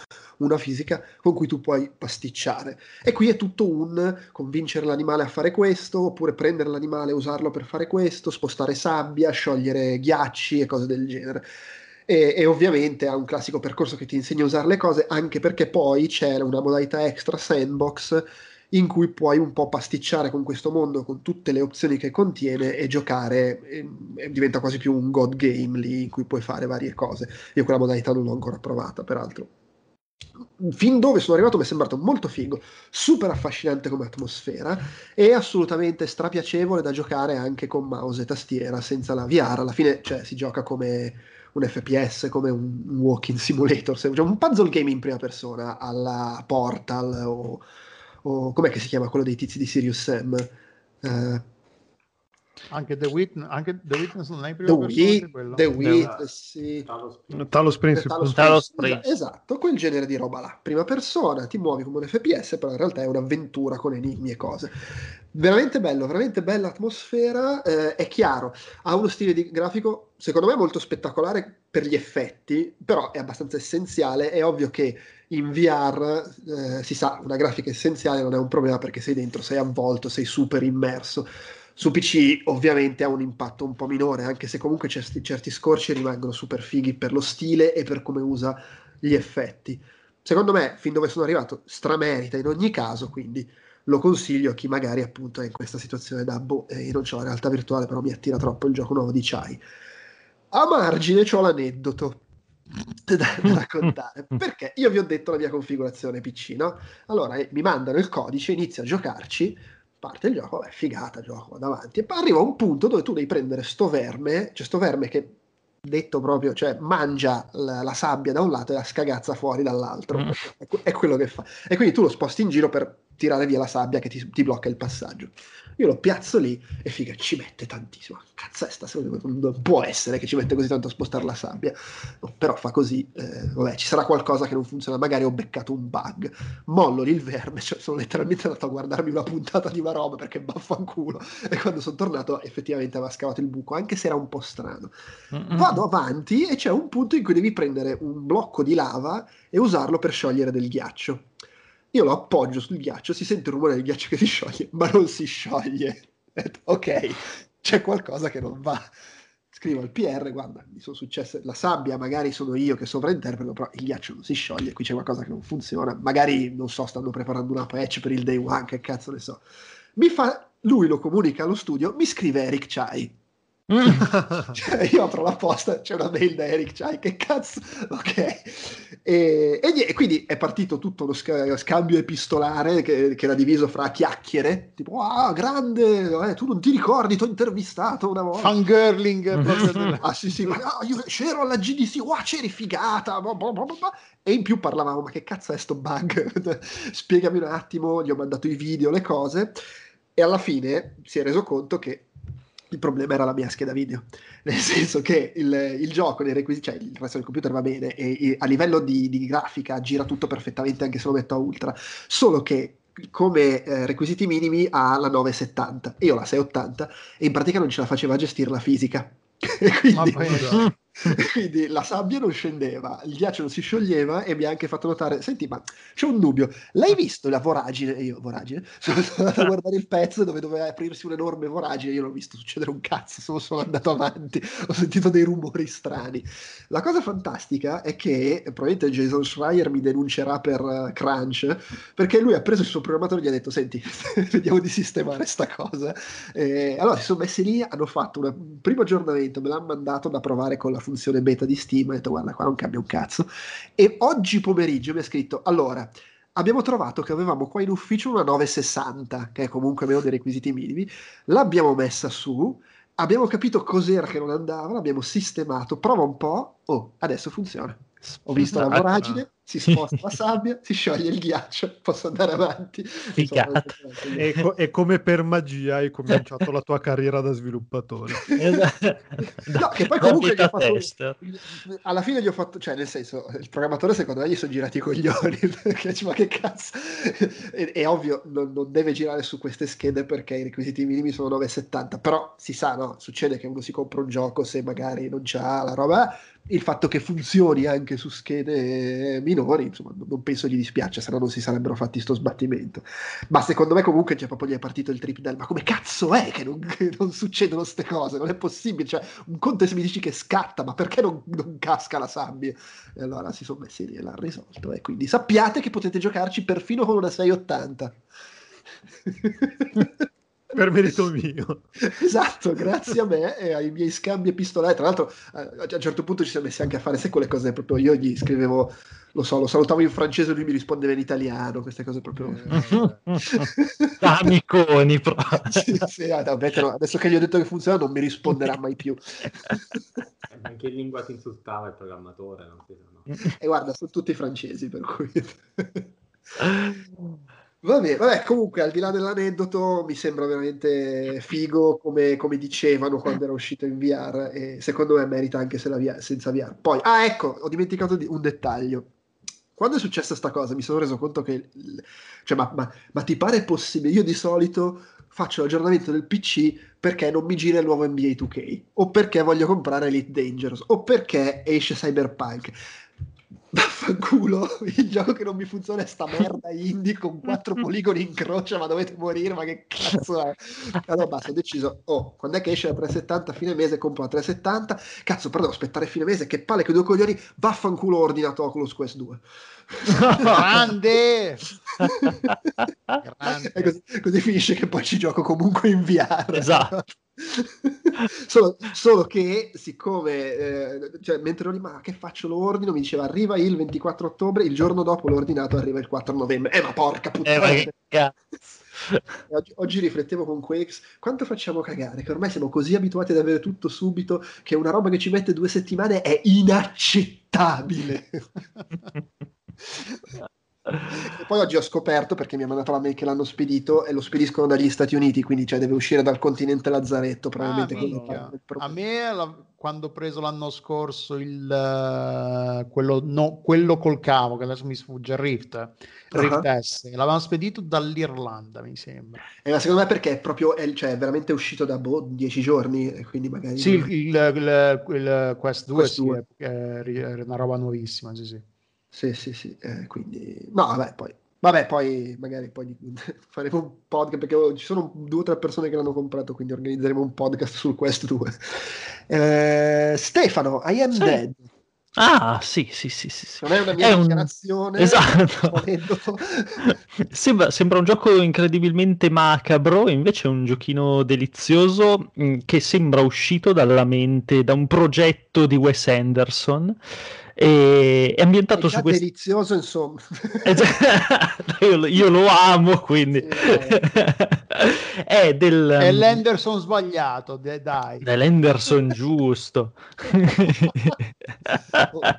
diciamo la battaglia degli Henderson. Esatto che è infinita oltretutto. Ed è il nuovo gioco di Richard Hogg che forse qualcuno se lo ricorderà per Hohokum che è stato protagonista di 5 minuti di battaglia delle esclusive PS4 e di Wilmot's Warehouse. Esatto, ha perso quasi subito. Secondo me sei generoso a dire 5 minuti. Però. Sì, probabilmente sì. E di Wilmot's Warehouse, che è un altro indie molto carino dove devi gestire un, un magazzino tipo Amazon, tutto puzzle, tutto stilizzato. E comunque Uh, I Am Dead è questa, questa piccola avventura puzzle game molto narrativa dove mh, mm, noi siamo sul, su questa isoletta proprio tipicamente britannica che si chiama l'isola di Shelmerston e siamo uh, l'ex curatore di, del museo dell'isola ex perché è morto di fresco eh, si chiama Morris Lupton e praticamente eh, non, ess- non, non, essendo ancora andato nell'aldilà, incontra lo spirito della sua cagnolina eh, che gli spiega che quest'isola è in pericolo perché sta per eruttare questo vulcano e eh, mancando lo spirito guardiano dell'isola bisogna cercarlo tra tutte le personalità di spicco morte da, boh, da, da, da tot tempo sull'isola. E quindi ci sono queste varie ambientazioni tipo la prima è un um, il faro eh, dove bisogna cercare tra, so- tra la gente che, che, l'ha conosciuto i ricordi del vecchio guardiano del faro che di, di, notte faceva il guardiano e di giorno organizzava delle sedute di yoga per esempio e c'è questo, quindi questo faro che è organizzato in varie stanze dove c'è la gente che vedi fa yoga fa le, le, le sue posizioni c'è un, un piano giardino perché viveva con questo robot giardiniere tutte robe fuori di testa, un po' bizzarre, situazioni strane, e semplicemente bisogna interagire con i ricordi della gente, ogni ricordo corrisponde un oggetto e bisogna cercare questo oggetto nelle, nell'ambiente circostante. Eh, e qui c'è la particolarità del gioco perché mh, selezionando una determinata zona, tipo di una stanza, la si, si esclude tutto il resto e zoomando si può proprio uh, scomporre tutto il, il, materiale di cui è fatto un oggetto, per esempio si seleziona una cassettiera, si vede proprio la cassettiera che è come se si sciogliesse e mostra l'interno e, e così via, tutto un sistema di scatole cinesi eh, alla ricerca di questi oggetti particolari. E l'effetto Ma... grafico, dimmi dimmi. No, raccontato così sembra Assemble with Care di Us2. Non so se ci hai eh, giocato. Che no, no, non ci ho giocato. Però, okay. pe- però mh, cioè, ho visto può essere una cosa simile. Nel senso che tu hai questi. parti dal macro e arrivi al micro. Eh, sfruttando questo potere, che sono delle specie di raggi X eh, dell'oltretomba, eh, per cercare determinati oggetti, e quindi vedi eh, fisicamente eh, l'oggetto che si come se si tagliasse diciamo. Tu fai lo zoom e da, da, chiuso diventa aperto e continui a vedere sempre più all'interno. E l'effetto grafico è fighissimo cioè, è, è, anche difficile da descrivere quindi vi, vi, vi, vi direi di guardare un video e... Però è molto bello perché poi ti, ti dà nei, nei, ricordi ci sono i vari indizi su dove è possibile trovarlo e tu dici ah secondo me è lì vai a cercarlo eh, lo trovi è comunque molto figo. Poi ci sono eh, dei minigiochi per esempio dove ci sono questi spiritelli all'interno delle, delle ambientazioni eh, che ti danno un indizio eh, prettamente visuale eh, di un oggetto che si trova non si sa dove e praticamente tu, devi, mh, mm, tu puoi ruotare gli oggetti e eh, zoomarli ovviamente a diversi, diversi gradi. Quindi magari vedi una forma stranissima che è, non lo so, una scarpa vista a metà eh, e quindi devi, devi, trovare proprio la sagoma giusta. E, è molto carino, è scritto molto bene, è molto, molto dolce, molto simpatico questo stile grafico senza contorni, molto disegnato, questi colori pastello, molto, molto british proprio come, come atmosfera. Sembra un po' Untitled Goose Game da, a vederlo così. Non esageriamo però. Eh. No, come grafica. no, però, però guarda, ti dico, potrebbe essere il gioco Untitled Goose Game, il premio Untitled Goose Game di quest'anno. e eh, ha questo feticismo poi per gli oggetti, che è quello tipico di Katamari Damacy, nel senso che poi tu zoomi l'oggetto e ogni oggetto ha la sua piccola descrizione, eh, ha la sua storia, ti dice che cazzo ne so, guardi un, un barometro, ti dice quando è stato inventato, eh, tutte queste, queste chicche molto carine, molto, molto, molto, de- molto delicate. E è veramente bello, un gioco molto rilassante, eh, si, si, svolge a dare, ci sono, cioè, se, se, tu fai gli obiettivi principali, eh, praticamente come dicevo, parli col, col, personaggino, entri nella testa del personaggino, l'oggetto che devi cercare è sempre lì nelle vicinanze. Diciamo che la sfida sono più le, gli spiritelli, le robe secondarie. Eh, c'è un'area in cui eh, per esempio, c'è tipo un, uno spiritello malvagio che ti fa degli indovinelli a tempo molto infami. E, e quindi tu stai lì a scervellarti per, per, decifrarli, per riuscire a trovare l'oggetto o la forma corrispondente. E, no, è molto bello, secondo me è proprio un, un giochino delizioso da giocare in relax. Io l'ho, l'ho giocato su Switch, cioè ci, ci, sto giocando su Switch perché non l'ho ancora finito, me lo tengo per quando sono particolarmente stressato. E, no, molto bello, molto veramente bello, un bel gioco, una bella atmosfera, un bel tema, comunque ti racconta, un, a me piacciono quelle, quelle, opere che ti raccontano la morte senza essere particolarmente pesanti, cioè molto positivo nel, nel, suo, essere, nel suo essere oltre la vita. Bello. Ok, bene. Uh, Giuseppe, tu hai scritto che hai da poco iniziato Spelunchi 2, ma volevi comunque chiacchierarne un po'? Ho ah, capito sì, vabbè, c'era Ugo che probabilmente ne aveva giocato di più. Posso dire che comunque è bello come il primo, aggiunge varietà e soprattutto uh, dei miglioramenti dal punto di vista della quality of life, cioè ci sono tante piccole cose che lo rendono identico al primo, ma decisamente più moderno. Uh, ci ho giocato poco, più che altro in realtà ci ho giocato tanto ma con poco successo perché sono una pippa, però è, quel poco che ho giocato merita, mi è piaciuto tanto. E il solito... Ma nel pantheon dei roguelike che stasera sono tutti esatto. uno più dell'altro, dove no, lo mettiamo? So, sotto Hades, perché comunque Hades è troppo più... Harris più... Rain 2 non hai giocato? Sì, è...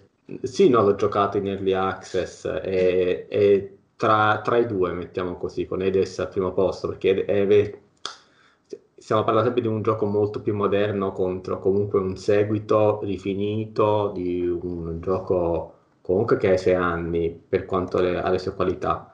Uh, sono anche cambiate qualcosina lato delle piccole cose che ti lasciano un po' stranito, tipo la frusta funziona in maniera totalmente diversa, uh, o, comunque diciamo c'è un, uh, un flow leggermente più veloce rispetto al primo. Comunque, per quel poco che ci ho giocato, merita tanto. Se vi è piaciuto il primo, probabilmente l'avrete già. E anche chi non ha, non ha giocato il primo è una buona occasione per comunque giocare un roguelite con, con tutti i crismi.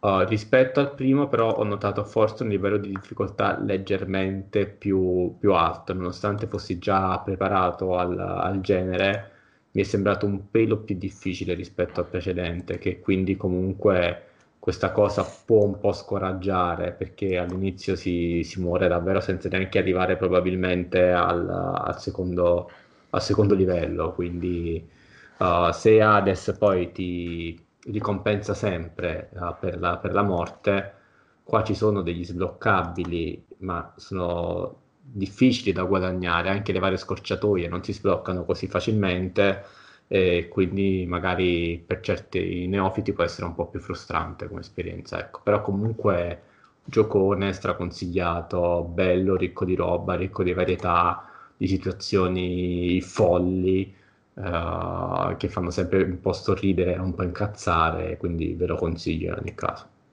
Tra l'altro sono quelle coincidenze bizzarre perché Spelunchi alla fine è stato un po' il, il primo alla, a, di, di sto fenomeno de, de, dell'esplosione dei rogue, poi è arrivato Binding of, of Isaac un paio di anni dopo ed è, è così, Spelunky 2 arriva proprio quando c'è fuori Hades che appunto voi avete indicato come il gioco che cambia completamente la faccia del roguelite, roguelite. Sì ecco questo è molto più, più classico è sì. trafatto bene però comunque resta molto più sul classico. Eh vabbè ci sta ci sta Stefano, parliamo del gioco dello stronzolo. Che bello, Carrion. che, è l'altra cosa a cui ho giocato sul Game Pass, nel senso che ero lì che pasticciavo Flight Simulator, però eh, stavo aspettando che mi arrivassero i pezzi e ho detto ma vediamo che cazzo altro c'è su sto Game Pass visto che ho sbloccato un mese. Carrion, figata, volevo, ma, figata. ma avevano, ma avevano giusto detto che magari non si merita i 20 euro, ma in Game Pass ci devi assolutamente giocare, questo mi era stato detto. Tra l'altro è uscito il giorno dell'uscita, cioè è, è sin dal lancio disponibile sul sì. Game Pass. Sì, sì, sì, sì, sì, Beh, che poi è uscito ad agosto, se non sì, sbaglio. Agosto, sì, è, è uscito recentemente. E per chi non lo conoscesse, questa specie di Metroidvania molto all'acqua di rosa in realtà, eh, in cui tu controlli uno schifo, cioè tu sei questa, pa- questa massa di merda e carne e sangue e denti. che, sei il mostro, sei il cattivo, no? Esatto, sei una cosa. Eh, poi c'è un, una trama, per modo di dire, ci sono dei vari accenni di trama che ti mostrano eh. le tue origini, che poi, cioè, dal primo flashback, ah ok, ho capito dove va. Esatto.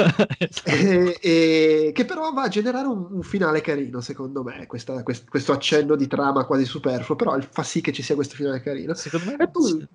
No, no, vai, vai.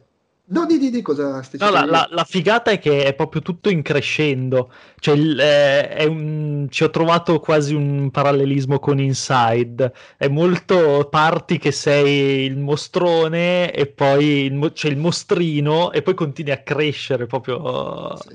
Anche Vabbè, il ritmo sì. continua a, a, crescere, continua a fare sempre, sempre più casino, sempre più danni è, quella la, la, la, figata del ritmo, secondo me. È, eh, è vero, perché tu sei quest, questa massa di carne che si muove in maniera completamente isterica. Io ci ho giocato con mouse e tastiera, per cui proprio col mouse lanci in giro i tentacoli, ti aggrappi, prendi la gente, la sbatacchi in giro.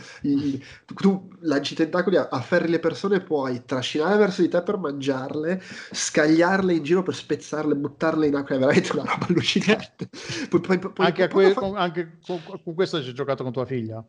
sì, sì, assolutamente. Eh, è quello che cerca di farmi lei poi nella esatto. vita. E, ma poi puoi fare un sacco di cose, puoi prendere casse, staccare porte, tirarle in testa alla gente, tutte queste robe qua.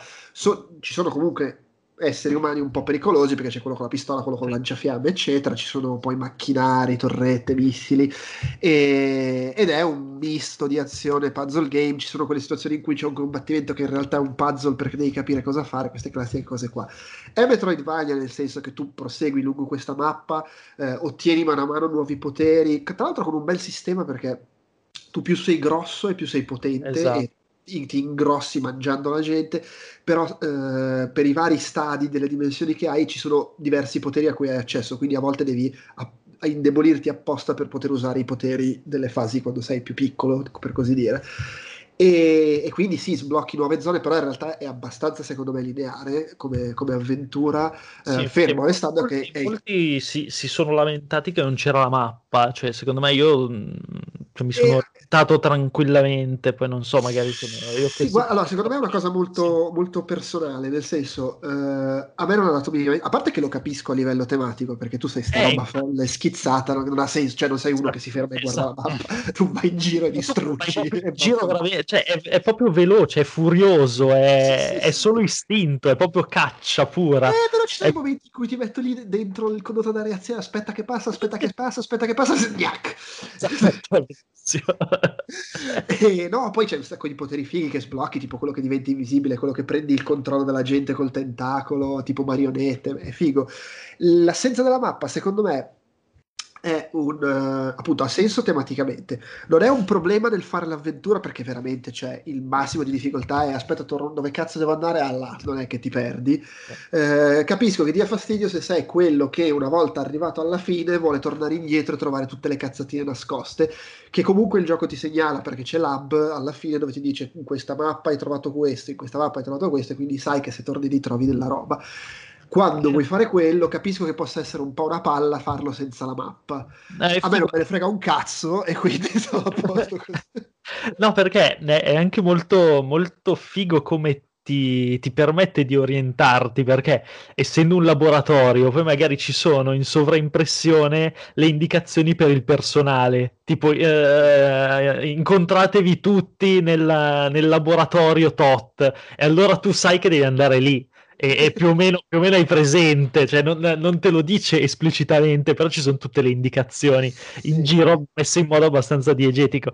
E comunque è, è molto figo perché ha questo approccio alle stanze all'Outline Miami, nel senso che devi, devi agire velocemente, tu hai l'idea comunque di cosa fare, tipo prendi la, la porta, la sbatti in testa a uno, ti mangi l'altro, poi ti infili nel condotto per schivare i proiettili, sbuchi alle spalle.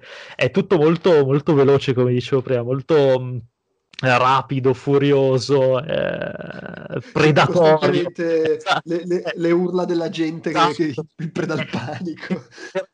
Ti- a me ha esaltato tantissimo in certi momenti, è, è veramente un gioco adrenalinico nel suo essere un Metroidvania.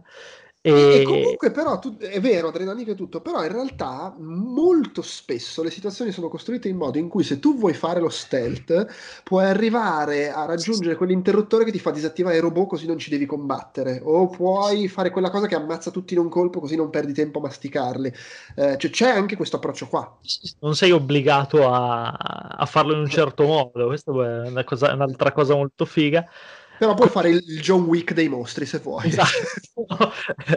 Ma perché? Perché secondo me hanno proprio lavorato tantissimo sul sistema di controllo, sull'inerzia. Secondo me hanno fatto un lavoro della Madonna, cioè mh, anche, anche come resta sospeso nelle aree un po' più grosse con questi tentacoli, come si sposta, la pesantezza in base anche, come dicevi prima, a, a quanto sei grosso. Eh, quindi se sei piccolo vai velocissimo come una scheggia e gli mangi la testa alla gente senza che neanche se ne accorga, o se sei enorme fa, Sì. tiri le tentacolate in giro. Eh, secondo me hanno lavorato molto bene, veramente la, la figata del gioco è proprio il, il sistema di controllo, proprio la, la Ah. Tra l'altro tu ci hai giocato col pad, vero?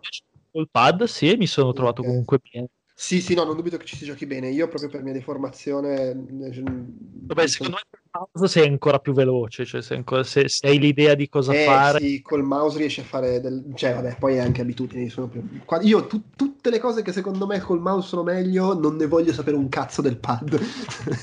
È un po', è- secondo fai un po' il 360 eh, no scope eh, col, con la WP in eh, Counter Strike praticamente. Eh. Headshot, Eh, però lo fai però col proprio tentacolone. La velocità con cui ti attacchi alle pareti, lanci il tentacolo, fai le cose, non lo so, mi, mi sembra proprio una roba da, da- da mouse. eh, eh, però vabbè, ripeto, è che io tendenzialmente, cioè io, io ho giocato col mouse e tastiera ad Arkham Asylum, per capirci. Ma mi sa che anch'io, sai. Oh, e secondo me era meglio. Eh, comunque, E, eh, no, menzione d'onore alla colonna sonora carpenteriana. musiche bellissime, ma comunque prima citavo le urla dei personaggi. In generale, in generale l'audio è fichissimo, le urla, il rumore della masticata, tutte queste cose. anche le zampettine sul, sul metallo, Sì, sì, sì, fantastico. Io ammetto, ammetto che ammazzavo tutti i soldati, ogni tanto qualche scienziato lo, lo- lo lasciavo in vita perché dopo un po' hanno cominciato a farmi pena, sti qua che scappavano, si nascondevano, urlavano. Certo, se avevo bisogno di energia me li mangiavo, ma se no li lasciavo lì. A volte li ammazzavo per sbaglio perché passavo come un treno e li travolgevo. È un po' il loco, è il loco roco dello schifo. Eh sì, e poi a quel punto è come quando investi l'istrice per strada, cioè ormai l'ho ucciso, me lo mangio, scusa. Cioè, chi, chi non lo.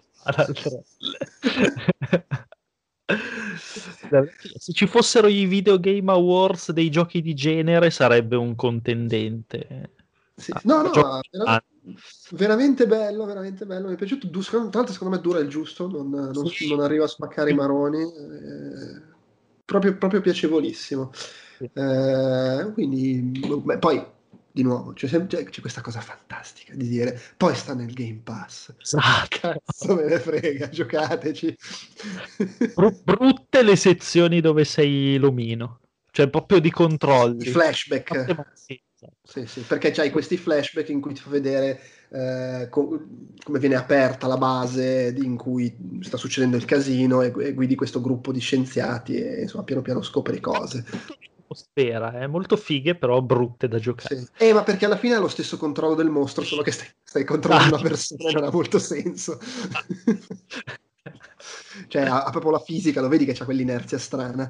Eh, Però... Con, con, le braccia che si girano all'indietro se miri, sai quelle robe lì. oh, un movimento asincrono.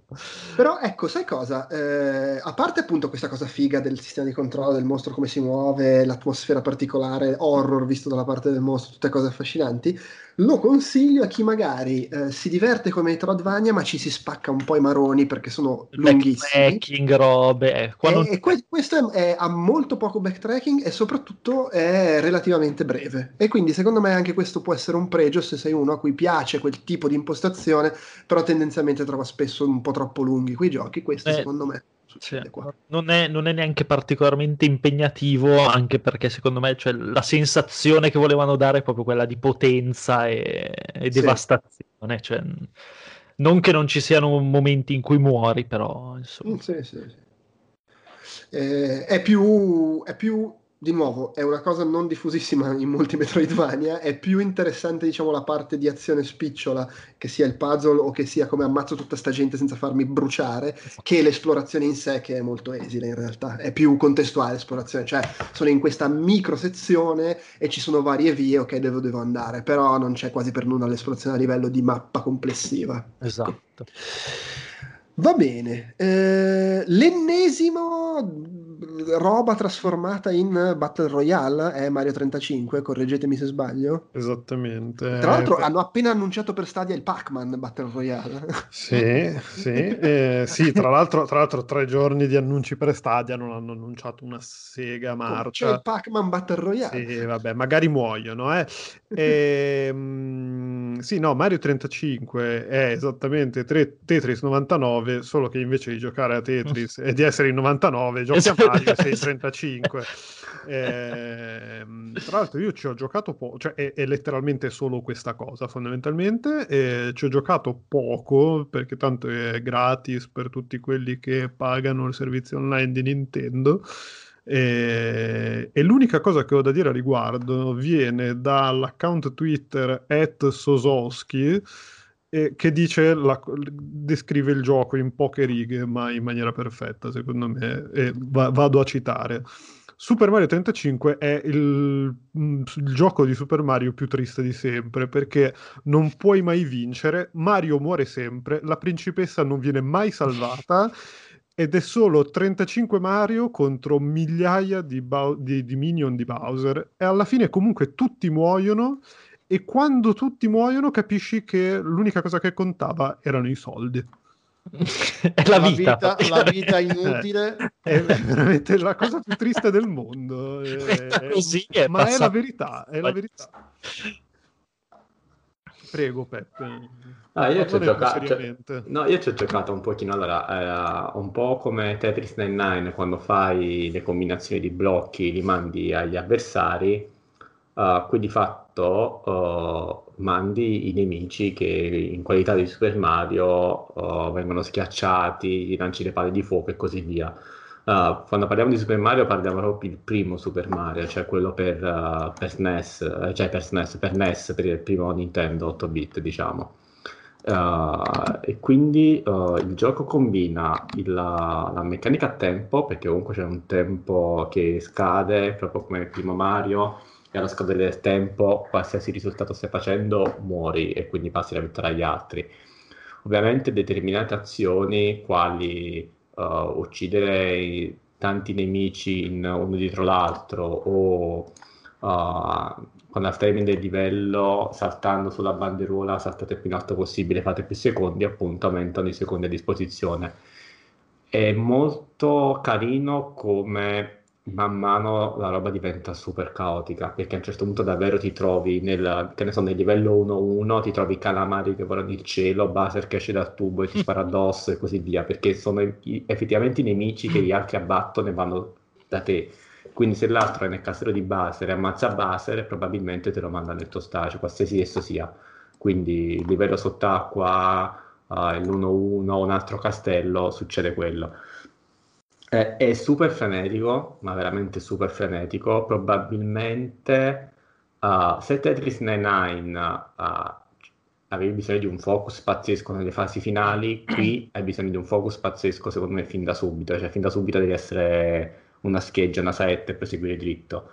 Uh, le monete servono anche tra una partita e l'altra perché puoi utilizzare alcune monete per partire già con uh, Super Mario in versione Power Up Fiore o Super Mario in uh, versione Stella e così via, che può aiutare a ad andare avanti più, in maniera più spedita. È un gioco che uh, può piacere molto, non dico agli speedrunner, però comunque a quelle persone che ripetono meccanicamente una cosa allo sfinimento fino ad affinarla al massimo, perché poi dopo davvero vincere diventa una questione di uh, finire il livello nel minor tempo possibile o di uccidere i nemici in maniera più velocemente possibile senza davvero mai, mai fermarsi. Ecco, se Tetris 99 era Tetris fatto e finito con la meccanica del Battle Royale, uh, qui la natura di Mario viene leggermente snaturata perché Mario ha sempre avuto questa cosa tra l'azione e l'esplorazione.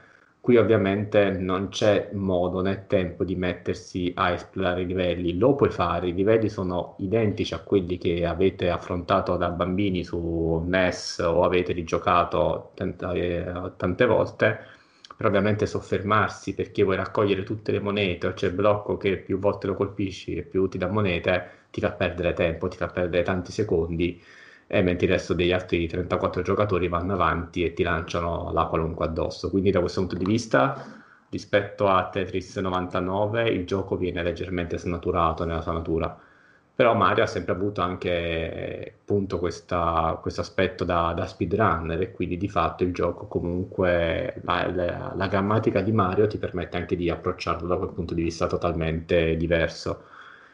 C'è da dire che se sei un giocatore con un po' di esperienza sulle spalle hai la vita più facile perché c'è la memoria muscolare che, che, ti ricordi il livello, sai già quale tubo puoi scendere per raccogliere i soldi o tagliare porzioni del livello, sai già che nel mondo 2-2 se salti in un certo modo c'è la sezione warp e puoi scegliere tu il livello successivo e così via. Quindi diciamo che se sei un attempato magari non hai riflessi del giovanotto ma hai la conoscenza che, che quello non ha per... Uh, qualche trick che ancora non conosce. Il gioco è simpatico, non è secondo me tanto bello quanto Tetris 99 come prezzo di uscita. C'è questa roba semifolle di Nintendo che il gioco, per quanto è gratuito o comunque incluso nell'abbonamento online, è a tempo, nel senso che quando sarà marzo 2021 tutti fuori dai coglioni e il gioco non funzionerà più. Che palle però. sì, questo fa parte del, del, fantastico piano dei 35 anni di Mario, come la, la collection 3D, che è venduta solo fino a marzo. Sì, con la differenza che quella, cioè, non, non, credo i bookmaker accettino scommesse sul fatto che poi saranno in vendita esatto. separatamente sulle shop. Sì, sì, sì, quasi certamente. Eh, ma questo magari te lo vendono a 10 euro, che ne sai? Eh, in effetti.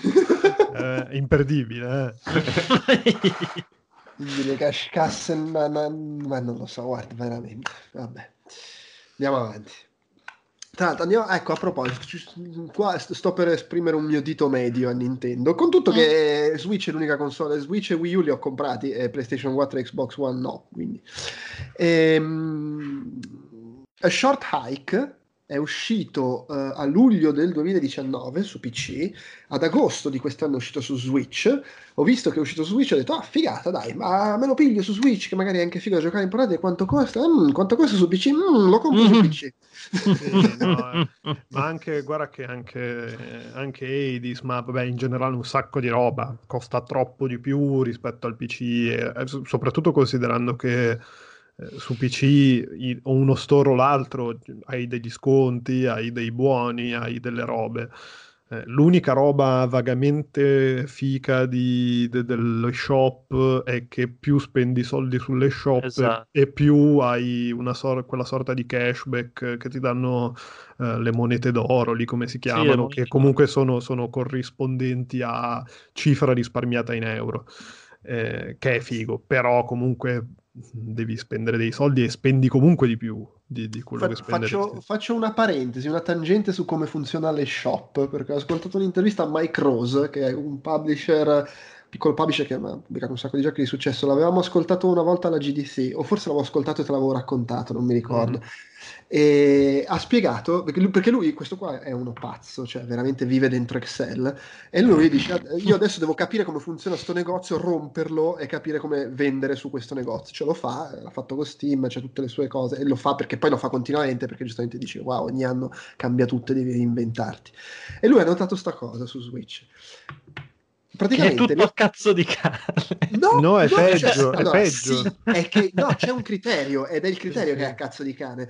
Perché in pratica su Switch, siccome ovviamente eh, le classifiche con cui i giochi vengono spinti sui negozi sono importanti perché la gente vende, cioè le- le- le- diciamo eh, i giochi spinti in promozione sulle schermate grosse in classifica ovviamente vendono di più perché la gente li vede e li compra. Su Switch il tuo ranking che ti porta a essere promosso è basato solo ed esclusivamente sulle copie vendute senza nessun tipo di rapporto su quanto costi o altre cose del genere.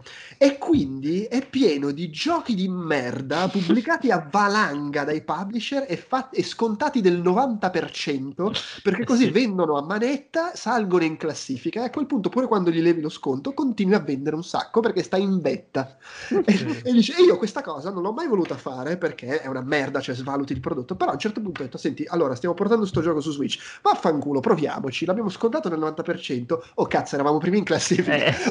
ho tolto lo sconto e abbiamo continuato a vendere è una figata il problema dice adesso piano piano si- tutti si renderanno conto di sta cosa e quindi si romperà. No, ma infatti, infatti di recente è venuto su un, eh, un thread di Twitter di, non, non mi ricordo, uno sviluppatore eh, che ha- ovviamente ha, fatto, ha avuto un sacco di risonanza mediatica, un sacco di retweet, eccetera, di commenti da altri sviluppatori in cui proprio spiegava l- l'andamento di addirittura una serie di giochi di quel publisher. ma forse era proprio lui sai Può, può anche essere che fosse lui, sì. perché lui comunque poi queste cose le, le- le- le- scrive su, su Twitter spesso fa il thread per spiegare sì, sì, sì. conclusioni a cui giunge eccetera che era super interessante, ma appunto poi tra l'altro lo dicevamo prima eh, con- parlando di, di, di Morisco Frame, mi sembra, eh, che, che appunto è un inferno la gestione di, di- quella roba delle shop di, Switch. Se, se non fosse che adesso cioè, mi sembra che st- stiano cominciando a dare una sorta di vaga importanza.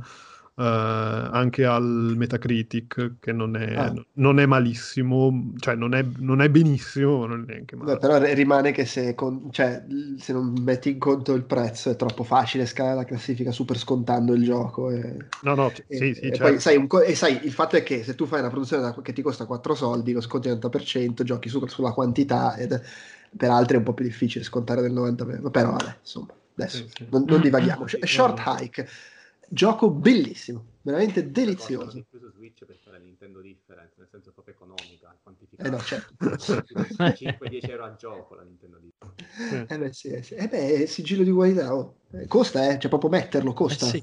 Sì, sì. E magari muoiono anche loro, eh. Placcato oro. eh. La speranza che muoiano tutti.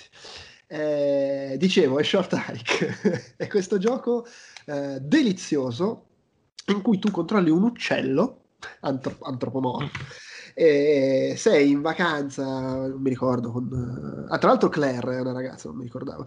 Sei in, in- vacanza in montagna eh, con, con la zia eh, che dice: Ma vatti a fare una passeggiata. Ma non mi funziona il cellulare, è una merda qua in montagna, non posso fare un cazzo, voglio andare su Twitter. Dice, ma vatti a fare una passeggiata, anzi vai in cima alla montagna. E subito lei, ah cazzo, magari in cima alla montagna il cellulare prende.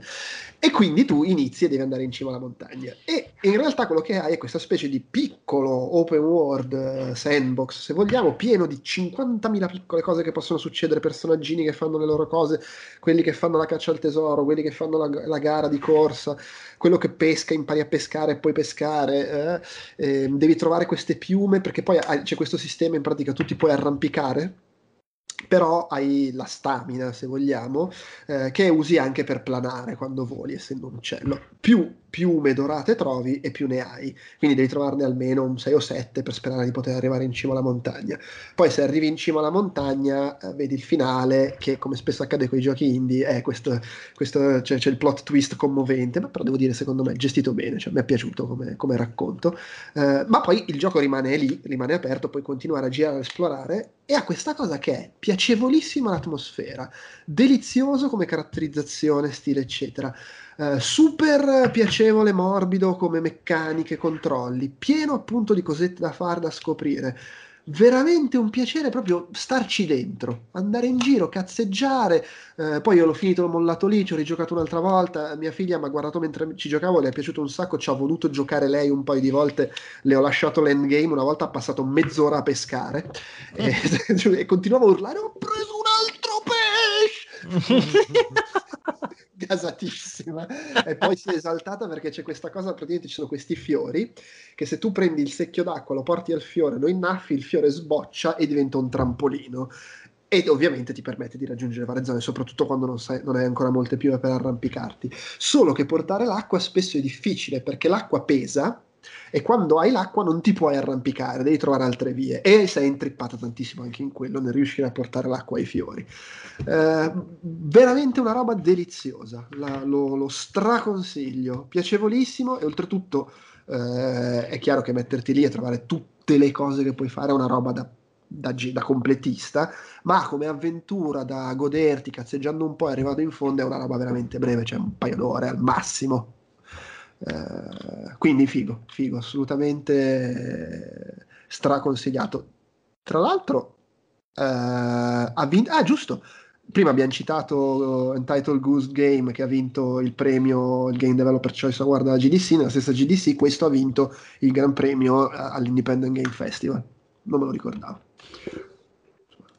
È consigliato anche dagli sviluppatori. Eh, Stefano Nabu, The Solitaire sì. Conspiracy, Cat, il solitario? Proprio lui. Mm. Eh, no, allora, The, the, the sì, vabbè.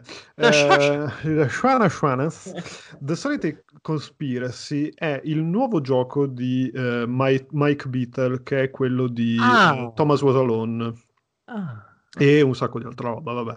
Ehm, che tra l'altro ho scoperto, qua scatta la micro divagazione, eh, ho scoperto perché, vabbè, lo seguo su Twitter dalla notte dei tempi e mh, mm, ho cominciato ad ascoltare o a vedere eh, il podcast che fa con Alana Pierce, Troy Baker, che è, vabbè, l'attore di um, tutti i giochi di, di, di, dei videogiochi, eh, è tipo Cosoli, è tipo Joel di, di The Last of Us, eh, era il, il, cattivo di Death Stranding, eh, ha fatto un sacco di, di, di tutti i videogiochi e, ehm, e, Austin Wintory, che è il tizio che ha fatto la colonna sonora di Journey e un sacco di altre colonne sonore di videogiochi.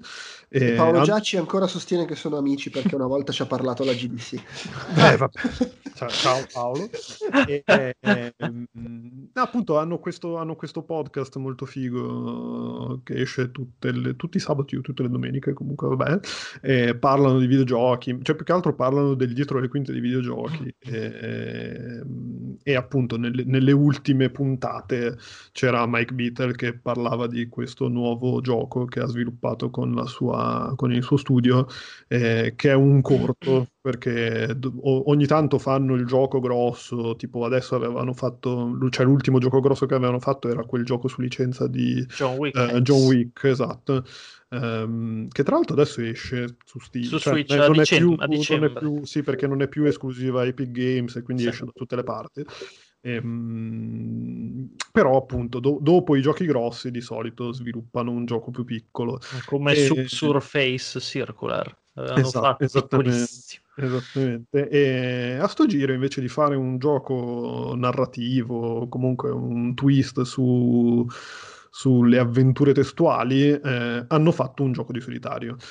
Mm, ed è un gioco di solitario, cioè è fondamentalmente una, una, variazione di solitario, tra l'altro di una variazione del solitario, non del, di quello che avevamo imparato ad amare su uh, Windows 98, ma uh, si chiama Streets and Alleys, che non, non avevo mai sentito, ma com- comunque fondamentalmente è solitario uguale, cioè ci sono i, uh, le, i, quattro semi con le carte da mettere in ordine crescente, eccetera, um, con la differenza che um, il twist del, de, del solitario è che al posto di esserci i soliti quattro semi, ci sono otto semi che seguono la trama del gioco, perché mettere, sono riusciti a mettere una sorta di trama uh, al solitario e, e, la trama è sostanzialmente un, una storia di spionaggio, è come se fosse una sorta di di film di 007 strano, tutto eh, articolato con i super cattivi. Eh, tra l'altro, il super cattivo è, cioè, n- non avrei dovuto dirlo perché è spoiler, però insomma, eh... Beh, non per... dirlo. no, okay. no, ma nel senso, eh, vabbè, non lo dirò. Eh, Comunque sì, insomma, storia di, di, di spionaggio stranissima, che comunque, per, per, carità, è un gioco di solitario e quindi la storia, non, se volete ignorarla tranquillamente e giocare solo a carte, eh, non c'è nessun problema. Eh, però è un, è un, bel più perché, tra l'altro, è recitata bene e... Mm, e come dicevo influisce sul gameplay perché al posto dei semi ci sono otto tipi di, di, di, di, semi, di carte diverse che hanno dei poteri speciali che influiscono sul gameplay, per cui, che ne so, ehm, un, un, un, tipo di, seme eh, scombina tutte le carte e, che ne so, mette, mette in cima al mazzo il numero su cui si posa, per cui mettete che vi servono tutti i due Uh, di tutti i semi, uh, se voi mettete un re, regina o jack s- sopra il 2 di un mazzo, tutti i due di tutti i semi vengono, vengono in cima e diventa più facile smistare le carte. Oppure, che ne so, uh, vabbè, va- vari poteri che vi aiutano a sistemare le carte. E, è figo, cioè è un gioco che costa poco perché costa tipo costava 7 euro al lancio e ne costa 10 adesso, credo. Eh, comunque, su, tipo per esempio su Epic Game Store ci sono i saldi, cioè quella sorta di saldi, di, di sco- buono sconto per, per Uh, perché, è uscito, perché è uscito Rocket League su Epic Game Store e quindi ti regalano 10 euro a spendere come vuoi. Eh, poi tra un po' ci saranno i saldi di Steam, comunque eh, costa poco ed è un gioco piacevole. Tra l'altro hanno già fatto il primo aggiornamento grosso che mh, mm, aggiunge la modalità... Mh, mm, la modalità endgame che praticamente ti riduce il numero di mosse possibili da fare, quindi aggiunge ancora di più la strategia, tutto il discorso dei semi con i superpoteri. E, è carino, cioè è fatto, tra l'altro è fatto molto bene per essere un gioco di solitario, perché tutti i semi hanno appunto le loro storie, tutto, tutte le, le, le, cose scritte bene, le, la, la, sorta di trame per ogni, per ogni partita che fai, eh, è recitato bene perché ci sono appunto anche dei, degli attori veri che dicono le cazzate prima delle partite. È ben fatto, è molto, molto bello, molto piacevole. Tra l'altro, fun fact, ci ho giocato, è, è, è uscito solo su PC per adesso e, e, io ci ho giocato con Steam Link sull'iPad, che è proprio la morte sua. Però mi rendo conto che... Inf- infatti posso dirlo, lo prenderò a 5 euro in più su Switch se mai uscirà. Sì, beh, ma eh, tra l'altro anche lì... Sono disposto a pagare. No, no, ma anche lì seguendo, seguendo Beatle su, su Twitter, eh, vabbè, lui ha parlato solo di quello per due settimane praticamente, sì. e, però cioè, è, è, evidentemente ha, ha, ha, circuito tutti quanti, l'hanno comprato un botto di persone e, tipo il, il, secondo giorno ha detto vabbè ragazzi ne abbiamo venduti talmente tanti eh. che probabilmente che a questo punto il cielo è l'unico limite Beatle è talmente sul pezzo che fa uscire adesso Thomas Was Alone su Switch eh vabbè così Vabbè, ma è giusto, cioè, tanto voglio dire, sta facendo uscire. È tanto che era lì che a fare John X. Adesso eh. l'hai fatto, manca solo volume e basta. Ma quello forse era più incasinato da, da, da gestire perché era dis- distribuito da qualcun altro? No, c'era anche Mm, non lo so, non so se è esclusiva Sony, perché so che c'è su PS eh, vedi, vedi. e su PS4, ma non penso sia esclusiva. Boh, eh, no, no, è, no, è, è, su PC, PS Vita e PS4, però eh. è, è, pubblicato da lui. Adesso non so se ah, okay. avesse un'esclusiva con Sony perché gli hanno dato l'hanno, l'hanno cofinanziato robe del genere però di, come publisher figura Mike Bizzell vabbè allora buono, buon per lui no vabbè arri- arriverà anche quello probabilmente Vabbè, comunque, comunque Solitary Conspiracy è figo e, e, anche questa cosa di essere pazzarello con la trama è giustificata a livello di gameplay ed è molto piacevole. Ok, va bene. Poi, eh, com'è sto, sta raccolta dei primi due Tony Hawk Pro Skater? Ah è una, è una figata, cioè nel senso è il, il, il, mio personale rifugio negli anni 90, quelle poche volte che ho nostalgia degli anni 90, e è veramente fighissimo, nel senso io non, non ho mai giocato un Tony Hawk, quindi non ho questo effetto nostalgia dei primi Tony Hawk, so che gli ultimi erano un disastro atomico, e... Favore, non dirmi che eri troppo giovane anche per quello. No, no, non ci ho mai, ah, ecco, no, perché sennò capitato. veramente mi alzavo e me ne andavo. No, no, no, era l'età giusta, ma non mi sono mai capitati tra le mani. Eh, se, era, se era Parental Guidance tipo 12, lui era troppo gra- piccolo per giocarci. No, ma i miei mh, se ne fottevano ah, abbastanza. Ah, ecco. Vabbè, cioè, lui, tu, lui ma non chiù, giocava cioè... a Tony Hawk perché stava giocando a Grand Theft Auto. Esatto, che... Esattamente, esattamente quella cosa lì. Anzi, stavi giocando a Manhunt. poi, no, il mio primo approccio col, con lo stylish sport è stato SSX e, e, ho sempre poi voluto recuperare i Tony Hawk perché mi sembrava una figata, ma ci sono arrivato adesso ed è effettivamente una figata, anche perché eh, Activision ha scoperto di, di, poter dare le robe a Vicarious Vision eh, che gli dai un prodotto di vent'anni fa e te lo rimette a nuovo e, ed è una figata meglio, molto meglio di allora sistema di controllo incredibile e poi c'è questa cosa che nonostante sia estremamente irrealistico nei trick che puoi fare nella fisica eccetera è, è probabilmente la cosa che più si avvicina allo skateboard che non, che non sia lo skateboard reale perché veramente eh, ti dà questo minuto e mezzo nelle arene tu continui a imparare caduta dopo caduta ti, ti, all'inizio fai delle robe molto scolastiche e poi quando cominci ad avere la manualità, la memoria muscolare, che è una di quelle cose che non va mai via, infatti ho, ho fatto affidamento sulle mie decine di ore ad Olli Olli, eh, perché il, mia, Olli Olli. il sistema di controllo è quella roba lì eh, presa da Tony Hawk eh, e messa in 2D e mamma mia Olli Olli sì e, e, quindi una volta che affini la memoria muscolare ti viene proprio voglia di crearti il, il, tuo, il tuo spettacolo, il tuo show. E è veramente figo riuscire a fare cose anche perché è un, come dicevo un sistema di controllo precisissimo al millimetro mh, mm, assolutamente reattivo le arene sono fighissime, tutte queste, questa ambientazione molto, molto anni 90, molto derelitta, città piene di monnezza, piene di barriere architettoniche messe a cazzo di cane. Vabbè, eh, solo per farti fare i trick. Esatto, eh, però ha proprio questi, questi, colori anni 90, questo, questo mood anni 90, un po', un po', crepuscolare. E poi quando mi parte Guerrilla Radio dei Rage Against the Machine, eh, è una gioia, è una gioia qualsiasi cosa stia facendo.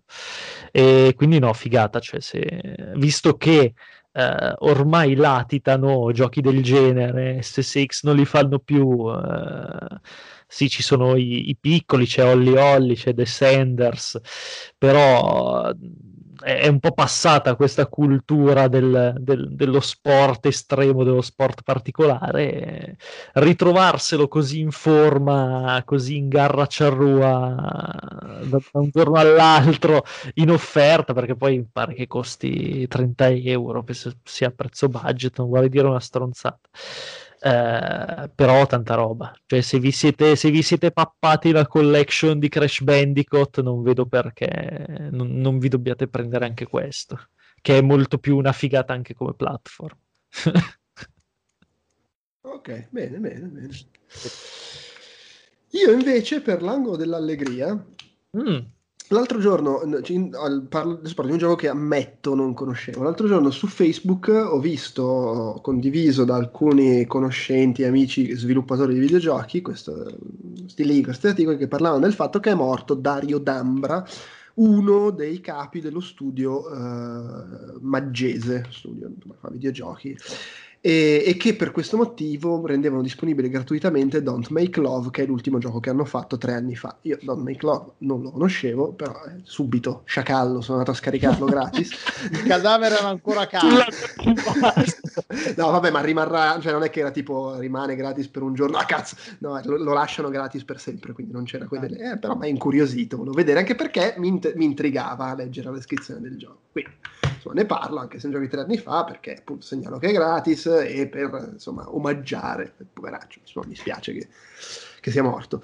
Eh, anche perché, vabbè, adesso poi ci sono altri nello studio maggese faranno altre cose, immagino, però il gioco è molto molto carino. Praticamente è una specie di boh, mh, avventura testuale, se vogliamo, eh, cioè in realtà è grafica perché ci sono c'è la grafica e anzi c'è anche un bell'uso delle inquadrature, eh, però testuale come sistema di input, per così dire. Lo spunto è questo, c'è una coppia di mantidi che stanno in, sono in una relazione, si amano e sono un po' indecise. Perché io, che facciamo? Facciamo sesso? Perché se facciamo sesso, dice lei, c'è il rischio che poi mi parte l'istinto e ti E insomma è un po' un problema. E, e quindi il gioco è una conversazione fra di loro. Eh, con tu scegli se usare lui o usare lei, cosa che comunque di base dà rigiocabilità perché te lo rigiochi per vedere i due diversi punti di vista, al di là del fatto che in base a come ti comporti puoi vedere diversi finali, eh, ci sono tipo 40 achievement da sbloccare, per cui se hai voglia di cazzeggiare un po', rigiocarlo per vedere i vari finali e le varie cose, c'è un po' di sostanza, al di là del fatto che di suo tu inizi e nel giro di un 20-25 minuti vedi la fine, lo rigiochi con, con l'altro personaggio, rivedi la fine, se vuoi puoi anche concludere lì se non ti va di ripartire. Eh, e di base è un dialogo.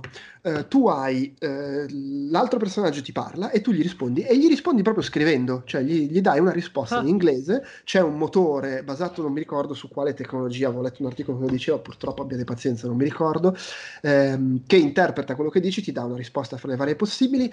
Devo dire in maniera abbastanza efficace, ovviamente succede che gli dai la cosa che fraintende o, che ti dà la risposta non ho capito o perché stai dicendo questo, le cose un po' vaghe e altrettanto ovviamente in alcuni punti lo vedi che sta cercando apposta di deviare il discorso verso dove vuole andare avanti il racconto invece che verso magari quello che stai provando a dire tu.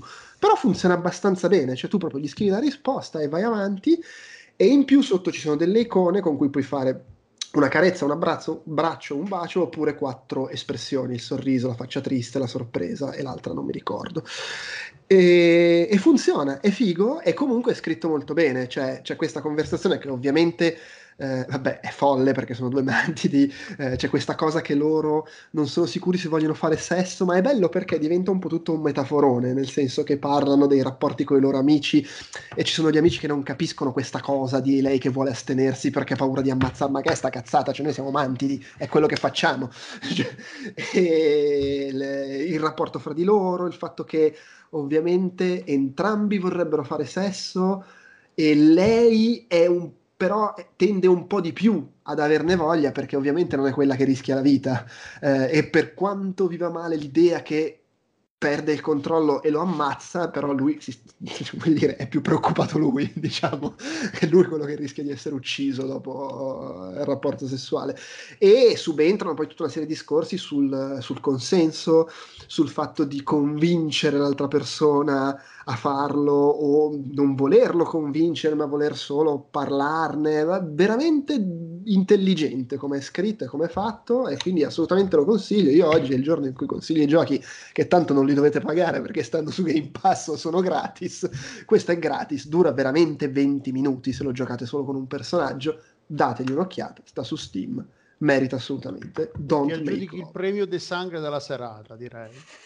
Beh, tu eh, scherza poco perché adesso parli del gioco che secondo me appena dico il titolo appare in chat de sangre per dire non fare uno schifo, questi giochi è una vergogna.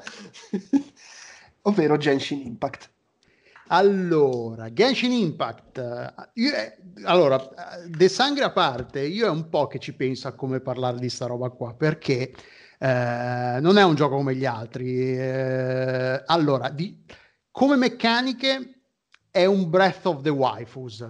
Praticamente prendono quello che è Breath of the Wild, quindi prendono quella roba tra virgolette più semplice, il, il, la mappa open world, gli alberelli, gli, i nemici sparsi per tutta la, la mappa, i, i, forzieri da aprire, puzzle più o meno complicati, no, più o meno complicati non particolarmente, ma neanche troppo facili, che, da risolvere per sbloccare altra roba e da tutto eh, da esplorare tutto il resto.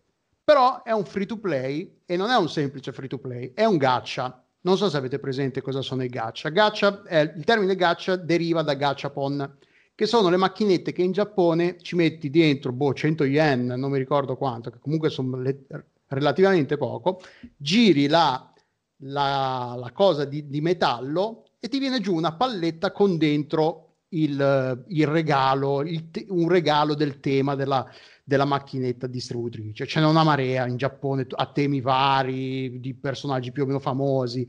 Il problema, il problema, di questa cosa è che fondamentalmente tu ci metti e non sai mai cosa ti viene dentro. Se, vuoi un perso- se vedi il personaggio figo che ti piace, devi metterci monetine dentro e girare finché non ti viene giù la roba, la, quello che vuoi.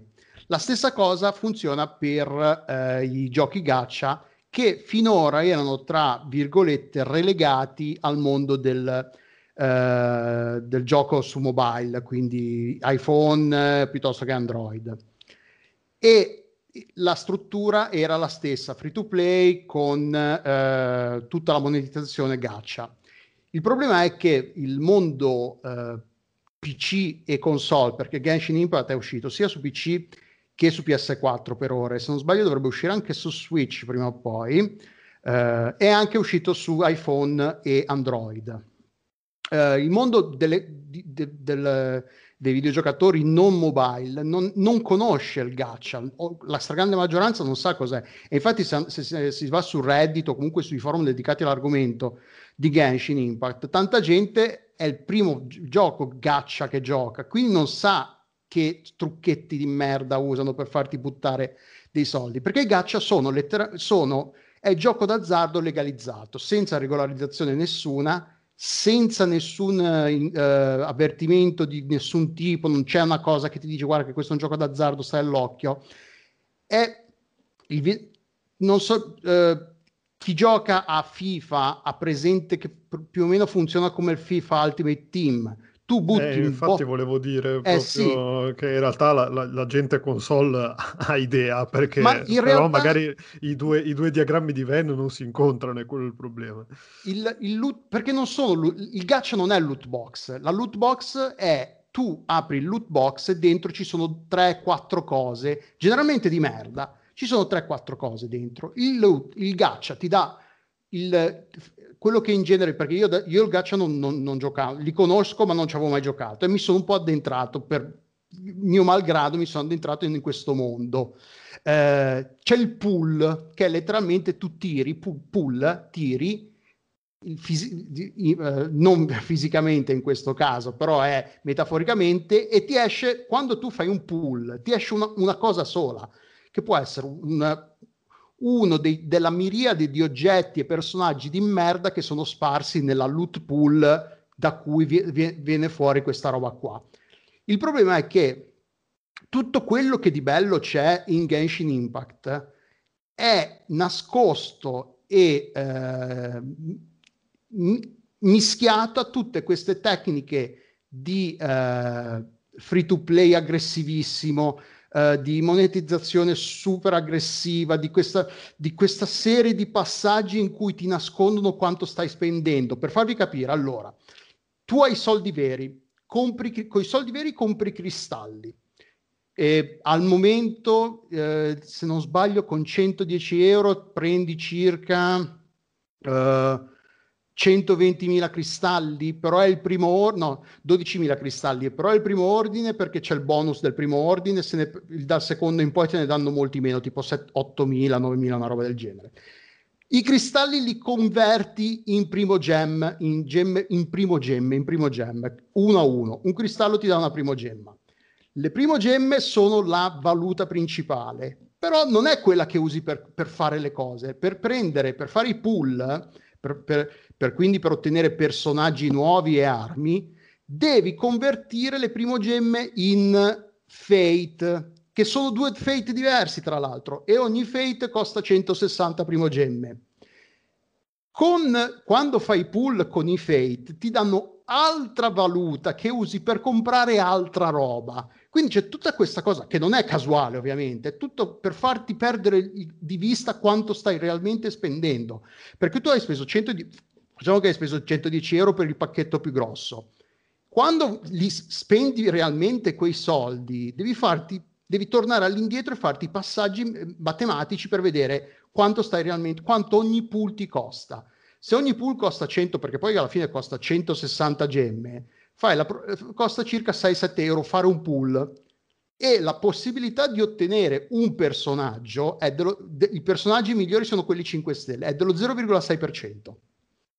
Quindi tu letteralmente puoi spendere, e ci sono poi, ci sono gli youtuber, ci sono tutti quelli che, che, sono, che queste cose un po' li sponsorizzano, un po' poi sono spese di lavoro, quindi poi se le scaricano dalle tasse, non sono 2000 euro che gli escono dalle tasche dritti. Poi vabbè, ovvio che sono hanno video che fanno rientro, cioè loro hanno interesse, però c'è gente che spende tutti questi soldi per letteralmente niente, perché tu è un gioco d'azzardo, sì, ok, c'è il sistema di PT, quello che viene di PT che ti assicura che entro 90 pool ti trovi, trovi un, un, un oggetto a 5 stelle, può essere un'arma come può essere un personaggio, però a 90 ci devi arrivare, 90 per 7 sono quanto sono? 600 euro? No, 9 per 7, 42, 4, 7 per 9, 42, 420 euro tipo, se ho fatto i calcoli. Cioè, per avere un, un, personaggio, una copia, tra l'altro una copia di un personaggio, perché poi i personaggi, quando lo ottieni, cioè poi li devi far salire di livello, devi, eh, usare, devi comprare le armi, devi avere le armi da farli usare, devi avere i materiali per tirarli su di livello. È tutto pieno di queste cose per rallentarti, per farti girare i coglioni, per farti non divertire, che cioè tutto quello che di bello potrebbe avere Genshin Impact è nascosto dietro, è impantanato in questa merda che è il gacha system. E fondamentalmente mi viene da dire statene lontani, perché il gacha system è un sistema di scommesse e è un meccanismo di, scom- di gioco di, d'azzardo e se siete gente che ha problemi col gioco d'azzardo, lì ci spendete migliaia di euro, ma letteralmente migliaia di euro. Cioè, ho letto eh, i più famosi ultimamente è Final Fantasy Brave, Evius si chiama Envious, qualcosa del genere. Ce n'ha uno Nintendo che è Fire Emblem, come si chiama? Fire Emblem qualcosa, non mi ricordo. Cioè, cioè non è che Nintendo, anche le compagnie più famose si tengano alla larga da sta roba, no, ne approfittano tutti da, di questa roba qua, però è quello, è gioco d'azzardo, quindi Genshin Impact è un peccato perché potenzialmente potrebbe avere tantissimo valore come gioco normale, però hanno deciso, cioè hanno deciso, ne hanno, hanno eh, sono usciti i dati di vendita, re- è uscito du- ieri, l'altro ieri, il nuovo banner che è praticamente il, un sistema che usano per presentare i personaggi nuovi e che il personaggio nuovo ha più possibilità di uscire in quel banner se fai usi quel, quel banner per fare i pull e in Giappone ha fatto non so quanti soldi solo con quel banner, ma una roba, ver- una roba impensabile. Cioè, eh, fanno bene a farli perché è ovvio, però finché non, non, ci sarà un modo per dire, per regolarizzare tutta questa roba qua, è pericolosissimo. E quindi, per quanto da videogiocatore ti viene da dire, vorresti dire una cosa, da persona con un minimo di responsabilità di, di, di dire no, statene alla larga perché rischiate veramente di buttarci dentro tantissimi soldi, ma non, non è per dire di storie di gente che ci ha buttato dentro migliaia e migliaia di euro e di dollari. Ce n'era uno sul, sul Reddit di Final Fantasy Breviarius che ha, ha raccontato di averci, che era in debito di 15.000 dollari con le carte di credito a, fuori, a nascondere. Tra l'altro non un ragazzino, uno che, uno che ha famiglia, bambini. E se siete quel tipo di persona lì rischiate di entrare in un gorgo in cui non si sa come se ne esce. E ma il quindi gioco sì. non è giocabile, sì, cioè ma... è talmente pay to win che No, non è questione di pay to win, è questione che il, tutto il gioco è fatto per romperti i coglioni, per farti i free to play sono tutti uguali, sono fatti in modo da farti spendere no, no, soldi certo, prima certo. o poi. Questo è molto aggressivo perché anche se tu decidi di spendere soldi, quando li hai spesi non sai più quanto spendi. Perché no, no, certo, sì, sì, quello, c'è questa offuscazio- offuscazione dei passaggi sì, sì. che, ok, hai speso 110 euro, ma singolarmente questo pool quanto mi è costato? Se non no, ti fai la, certo. la proporzione non lo sai perché è apposta complicato capirlo. Sì, sì, certo. E poi tutto il sistema, i, person- allora, i personaggi hanno il sistema di esperienza, Le, ammazzare mostri da tipo 50 punti esperienza quando per salire di livello te ne servono 100.000. Quindi capisci bene che non è un modo, non no, è un no, modo certo. che una persona umana possa usare per salire di livello. Quindi per salire di livello ti servono una serie di oggetti quelli ovviamente sono in, in risorsa scarsa, non, è, non ne trovi in, in, maniera infinita. Tiri su un personaggio e poi ti ritrovi, tra, ti ritrovi a non averne più per tirare sugli altri, quindi devi decidere su quali personaggi investire e, dec- e tutti gli altri li lasci indietro, anche se potenzialmente ti potrebbero piacere, non lo fai perché non hai abbastanza risorse, non hai abbastanza tempo da, tira- da accumulare le risorse ne- eh, necessarie. Ogni personaggio Ah, poi i personaggi hanno un sistema di costellazione e le costellazioni hanno sei livelli. Per sbloccare le costellazioni devi trovare le copie dello stesso personaggio nel sistema di, di pool. Quindi tu conti un personaggio, non è che l'hai ottenuto, è finita lì. No, perché c'è tu, anche la cosa di trovarne copie perché, per farli diventare sempre più potenti. Cioè, ci sono miliardi di, c'è cioè una marea di questi livelli di crescita di, accu- di ne- risorse necessarie che sono tutte limitate eh, di proposito per farti spendere soldi e per creare quella, quel livello di frustrazione non, che non sia troppa perché che ti faccia smettere di, di, giocare, perché se ti frustri troppo smetti di giocare, ma che sia quel ba- quanto basta per spingerti a, a fare soldi.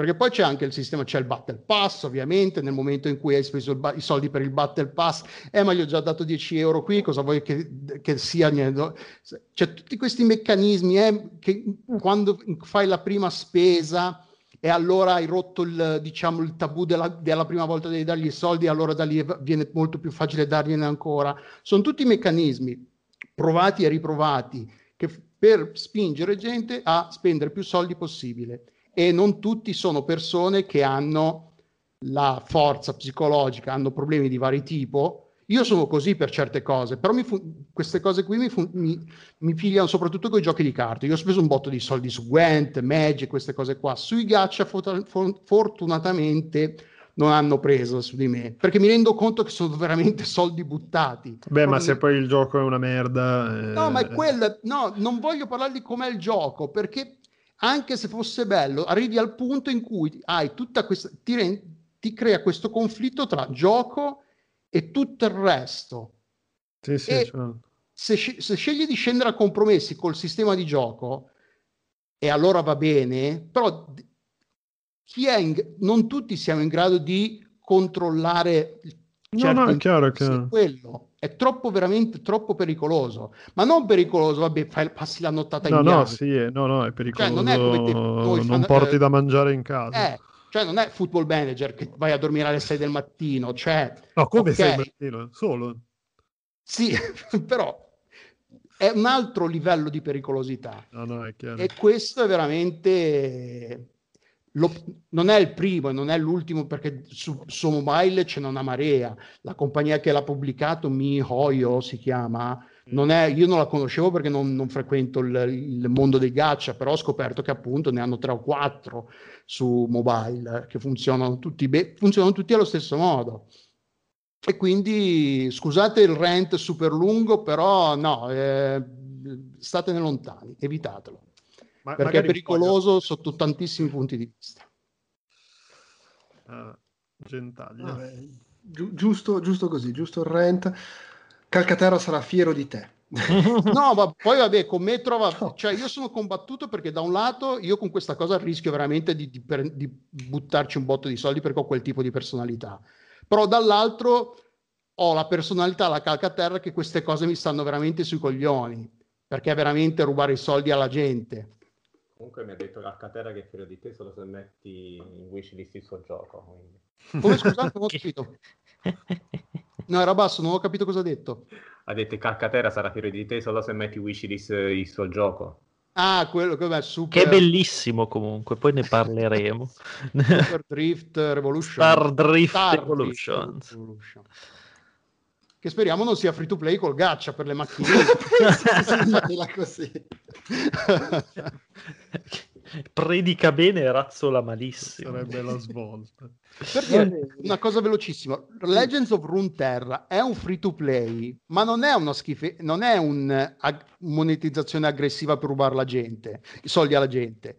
Quantomeno con Legends of Runeterra tu hai, sai benissimo quello che ti serve e hai un modo chiaro e definito per ottenerla. Cioè, spendi soldi per comprare la valuta del gioco e con la valuta del gioco prendi le, le wild card, il corrispettivo di carte che ti servono da poi convertire nelle carte che ti servono. Non hai mai questa cosa che tu butti 100 euro, tiri a caso e magari non hai beccato un cazzo di quello che ti serve. È un Legends of Runeterra, per quanto free to play, è ben fatto, tra virgolette, perché non, non- non è un fondo di spesa infinito. I gacha so- hanno virtualmente un, è un pozzo di, di spesa infinita, è quello che non funziona. Sì, ma è per quello che ti- prima ti, ti ho chiesto se c'era un gioco giocabile anche senza spendere soldi, perché il mondo è pieno di Hearthstone, cioè non, non- non è Però, che se- non... però non perché Hearthstone è uno dei miei giochi preferiti, però stiamo parlando sempre di un uh, gioco di carte collezionabili che te lo dice fin da subito. Eh, no, no, Guarda, certo. sono un gioco di carte collezionabili e... No, no, ma certo, ma io non è che stavo facendo figli e figliastri, era solo un, nome per Sì, sì, dire sì. No, no, ma sì, ma, no, il ma gioco il, free il to play. principio delle- della monetizzazione aggressiva è lo stesso, cioè chi lo fa peggio chi lo fa meglio, chi lo nasconde No, no, no, un no, po' certo. meglio. Il poi, però, che poi Genshin ha tutte queste cose qua, ti danno i primi, ti danno la dose, le prime dose gratis, ti fanno fare Eh, i book vabbè. Gratuiti all'inizio, all'inizio ti danno un sacco di primo gem gratuite per farti fare i pull continuamente. E più giochi e meno te ne dà. E quindi se vuoi continuare a fare i pull o come li facevi prima o spendi soldi oppure ti limiti a, a non farne più per prima ne- primi- la prima settimana, i primi dieci giorni, le, facciamo le prime 20-30 ore di gioco, te ne dà veramente una marea, fai tipo 60-70 pull e vai avanti. Poi finisce tutto e a quel punto è la droga, è letteralmente droga. Ti danno la dose e poi te la tolgono e ti dicono... Eh, chiaro. eh, Vabbè, l'effetto dopamina, no? Quindi... sì, sì, è quel, è quel meccanismo, cioè non è un'esagerazione, è quel meccanismo chimico e psicologico. È la dopamina, il rilascio di dopamina, tu l'hai provato una volta e vuoi riprovarlo. E questi ci sono gli studi proprio dietro e ne approfittano. E c'è poco da fare, è così che funziona. E poi se non... Cioè, il problema di queste cose è anche che non, che non sai se sei un personaggio che ha quei problemi lì finché non ti ci sbatti la faccia dentro. Perché non è che tutti abbiamo a che fare con le- col, col- col gioco d'azzardo quotidianamente, diciamo più o meno, cioè finché non, non, ti rendi conto di avere un problema col gioco d'azzardo piuttosto che con la droga, finché non, non lo provi e quando lo provi potrebbe essere troppo tardi, quello che voglio dire. Sì, sì, eh, ma anche chiaro anche il tuo punto che è un design by spillasordi sì, esatto, Sì, sì. È tu, non è il gioco e poi hanno detto vabbè dai dobbiamo fare i soldi in qualche modo tipo Destiny piuttosto che World of Warcraft queste cose qui che il, il game design è separato dalla monetizzazione no è la monetizzazione che detta il game design in questo caso quindi tutto quello che c'è nel gioco è volto a fare spendere soldi. Però l'ho già detto, quindi andiamo avanti. Penso di aver spiegato quello che volevo dire. Va bene, va bene, va bene. Allora, mm, chiudiamo tornando in zona OTAS. Stefano, dici com'è Star sì, Wars ma tra l'altro, Che io, io, io non l'ho preso, non l'ho preso su... per quello che mi sono tolto. Io sto aspettando che arrivi su Game Pass. no, allora, io in realtà lo, lo, l'avevo, l'ho messo in scaletta perché Delu era partito col cazzo durissimo dicendo eh, no, lo compro, eh, VR, eh, qua, cazzi, mazze, eh", e poi mi ha lasciato quando, ma, quando prendo la scheda nuova probabilmente, quindi magari ne parliamo nel prossimo. Eh, mi, sì, appena, sa... mi hai appena ricordato che mi arriva fra due settimane Oculus Quest 2, potrebbe, eh, potremmo giocarci multiplayer tutti insieme. Eh. No, anche, sarebbe eccellente, anche perché io poi fondamentalmente l'ho comprato ma non ci ho giocato. Ah, ecco, bravo. Nel, nel senso che, no, no, no, nel senso che l'ho comprato perché, appunto, come dicevo prima, adesso è il grande periodo degli sconti, dei saldi, della rava e della fava, e quindi avevo 10 euro su Epic Game Store e l'ho pagato 10 euro di meno. Che comunque, considerando che costa 40 euro invece di 60, eccellente. Forse costa, costa 39 o 29? Eh, 30, costa 39. 39,99, ok. Quindi, quindi con 10 euro di meno lo paghi 29, che comunque per un gioco ben fatto di Electronic Arts eh, è comunque un prezzaccio. Sì, ma ne parlano eh, infatti tutti bene. Io ho letto recensioni tutte entusiasti, commenti su ho fatto, ho, io ho fatto le prime, le boh, prime due missioni Ehm, tra l'altro, vabbè, a parte che devo dire che io gira bene perché io ho un PC di sei anni fa e, che, e gira bene, anche senza particolari eh, ottimizzazioni come poteva essere Death Stranding che aveva tutto il DLSS e girava da Dio. Eh, questo gira onestamente. Onestamente, una roba di cui ho parlato anche con uh, amici che ci hanno giocato su console, eh, la roba che mi ha lasciato un po' più stranito è che ha un sistema di controllo strano, nel senso che mh, ha proprio l'inerzia del puntamento del, de, de, de, dello sparo. Tu non hai VR, cioè ci hai giocato con la No, no, io ci ho giocato mouse e tastiera. Io ci ho giocato mouse e tastiera, tra l'altro non ho neanche poi eh, fatto la controprova con il pad. Ehm... Sì, boh, cioè mi sembra che abbia un'inerzia strana, per cui è ovviamente la fisica del, dell'astronave eh, è tutto giusto, è tutto, è tutto che funziona bene. E, ehm, però è proprio strano, cioè fai fatica ad abituarti al fatto che sei su, in questa car- roba di, di, acciaio che vola nel, nel vuoto e nel, nell'assenza di gravità e che si gira, si gira per mirare, eccetera. Eh, quindi boh, cioè, ho, ho, fatto un po' fatica a orientarmi con la fisica del gioco, però è figo. Mm, onestamente, io ero molto, ero un grande fan di. Mm, eh, de- delle, delle, battaglie con le astronavi di ba- Battlefront, ba- mm-hmm. Battlefront, sì, non, no, non, mi ricordo mai, faccio sempre confusione con Battlefront e la, l'altra roba, di, sempre di elettronica, e Battlefield, esatto. e, ehm, no, beh, le, battaglie, le, battaglie, delle astronavine di, di, di Battlefront mi piacevano molto, solo che lì erano diverse, era un po' più arcade, e tra l'altro c'era la possibilità di vedere sia in prima che in terza persona l'astronave, eh, mentre qua invece vedi sempre l'interno dell'abitacolo e sempre prima persona, quindi.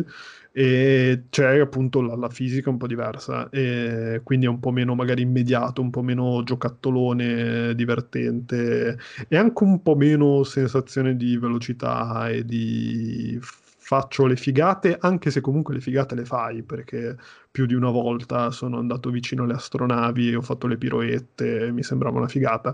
e, però appunto ci ho giocato poco e onestamente non so neanche se, se riesco a tornarci perché è, arrivata, è arrivato la mole di lavoro della morte e tra un po' esce pure Cyberpunk, quindi disastro. Però, appunto, cioè, considerando che costa poco e che comunque è un bel gioco, bello da vedere e comunque se siete degli scimmiati di Star Wars, quasi sicuramente o l'avete già comprato o magari ci avete voglia pensando. di giocarci, eh, sì, secondo me ne vale la pena, ecco.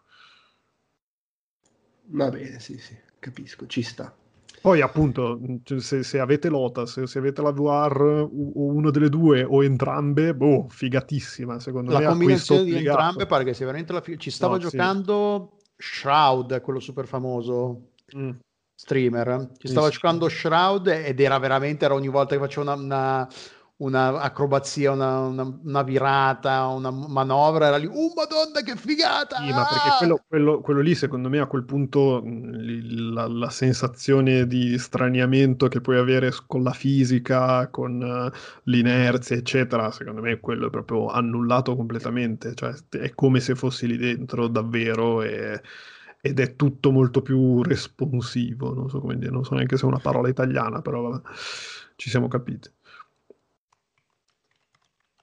Tra, tra, l'altro, tra l'altro se hai reattivo eh. costa, costa 39,99 29,99 su Origin e se hai EA Play puoi fare 10 ore di prova del gioco e eh, vabbè figata c'è un single player, tra l'altro, diciamo, non è tutto. Sì, sì, sì, c'è una campagna sì, sì, che anche, anche, carina, da quello che ho capito. Per sì, sì. sì, la campagna forse è un po' troppo tipo. Ma aspetta, parla proprio a tutti, tutti, tutti prima di fare la missione, che è un po' una rottura di coglioni.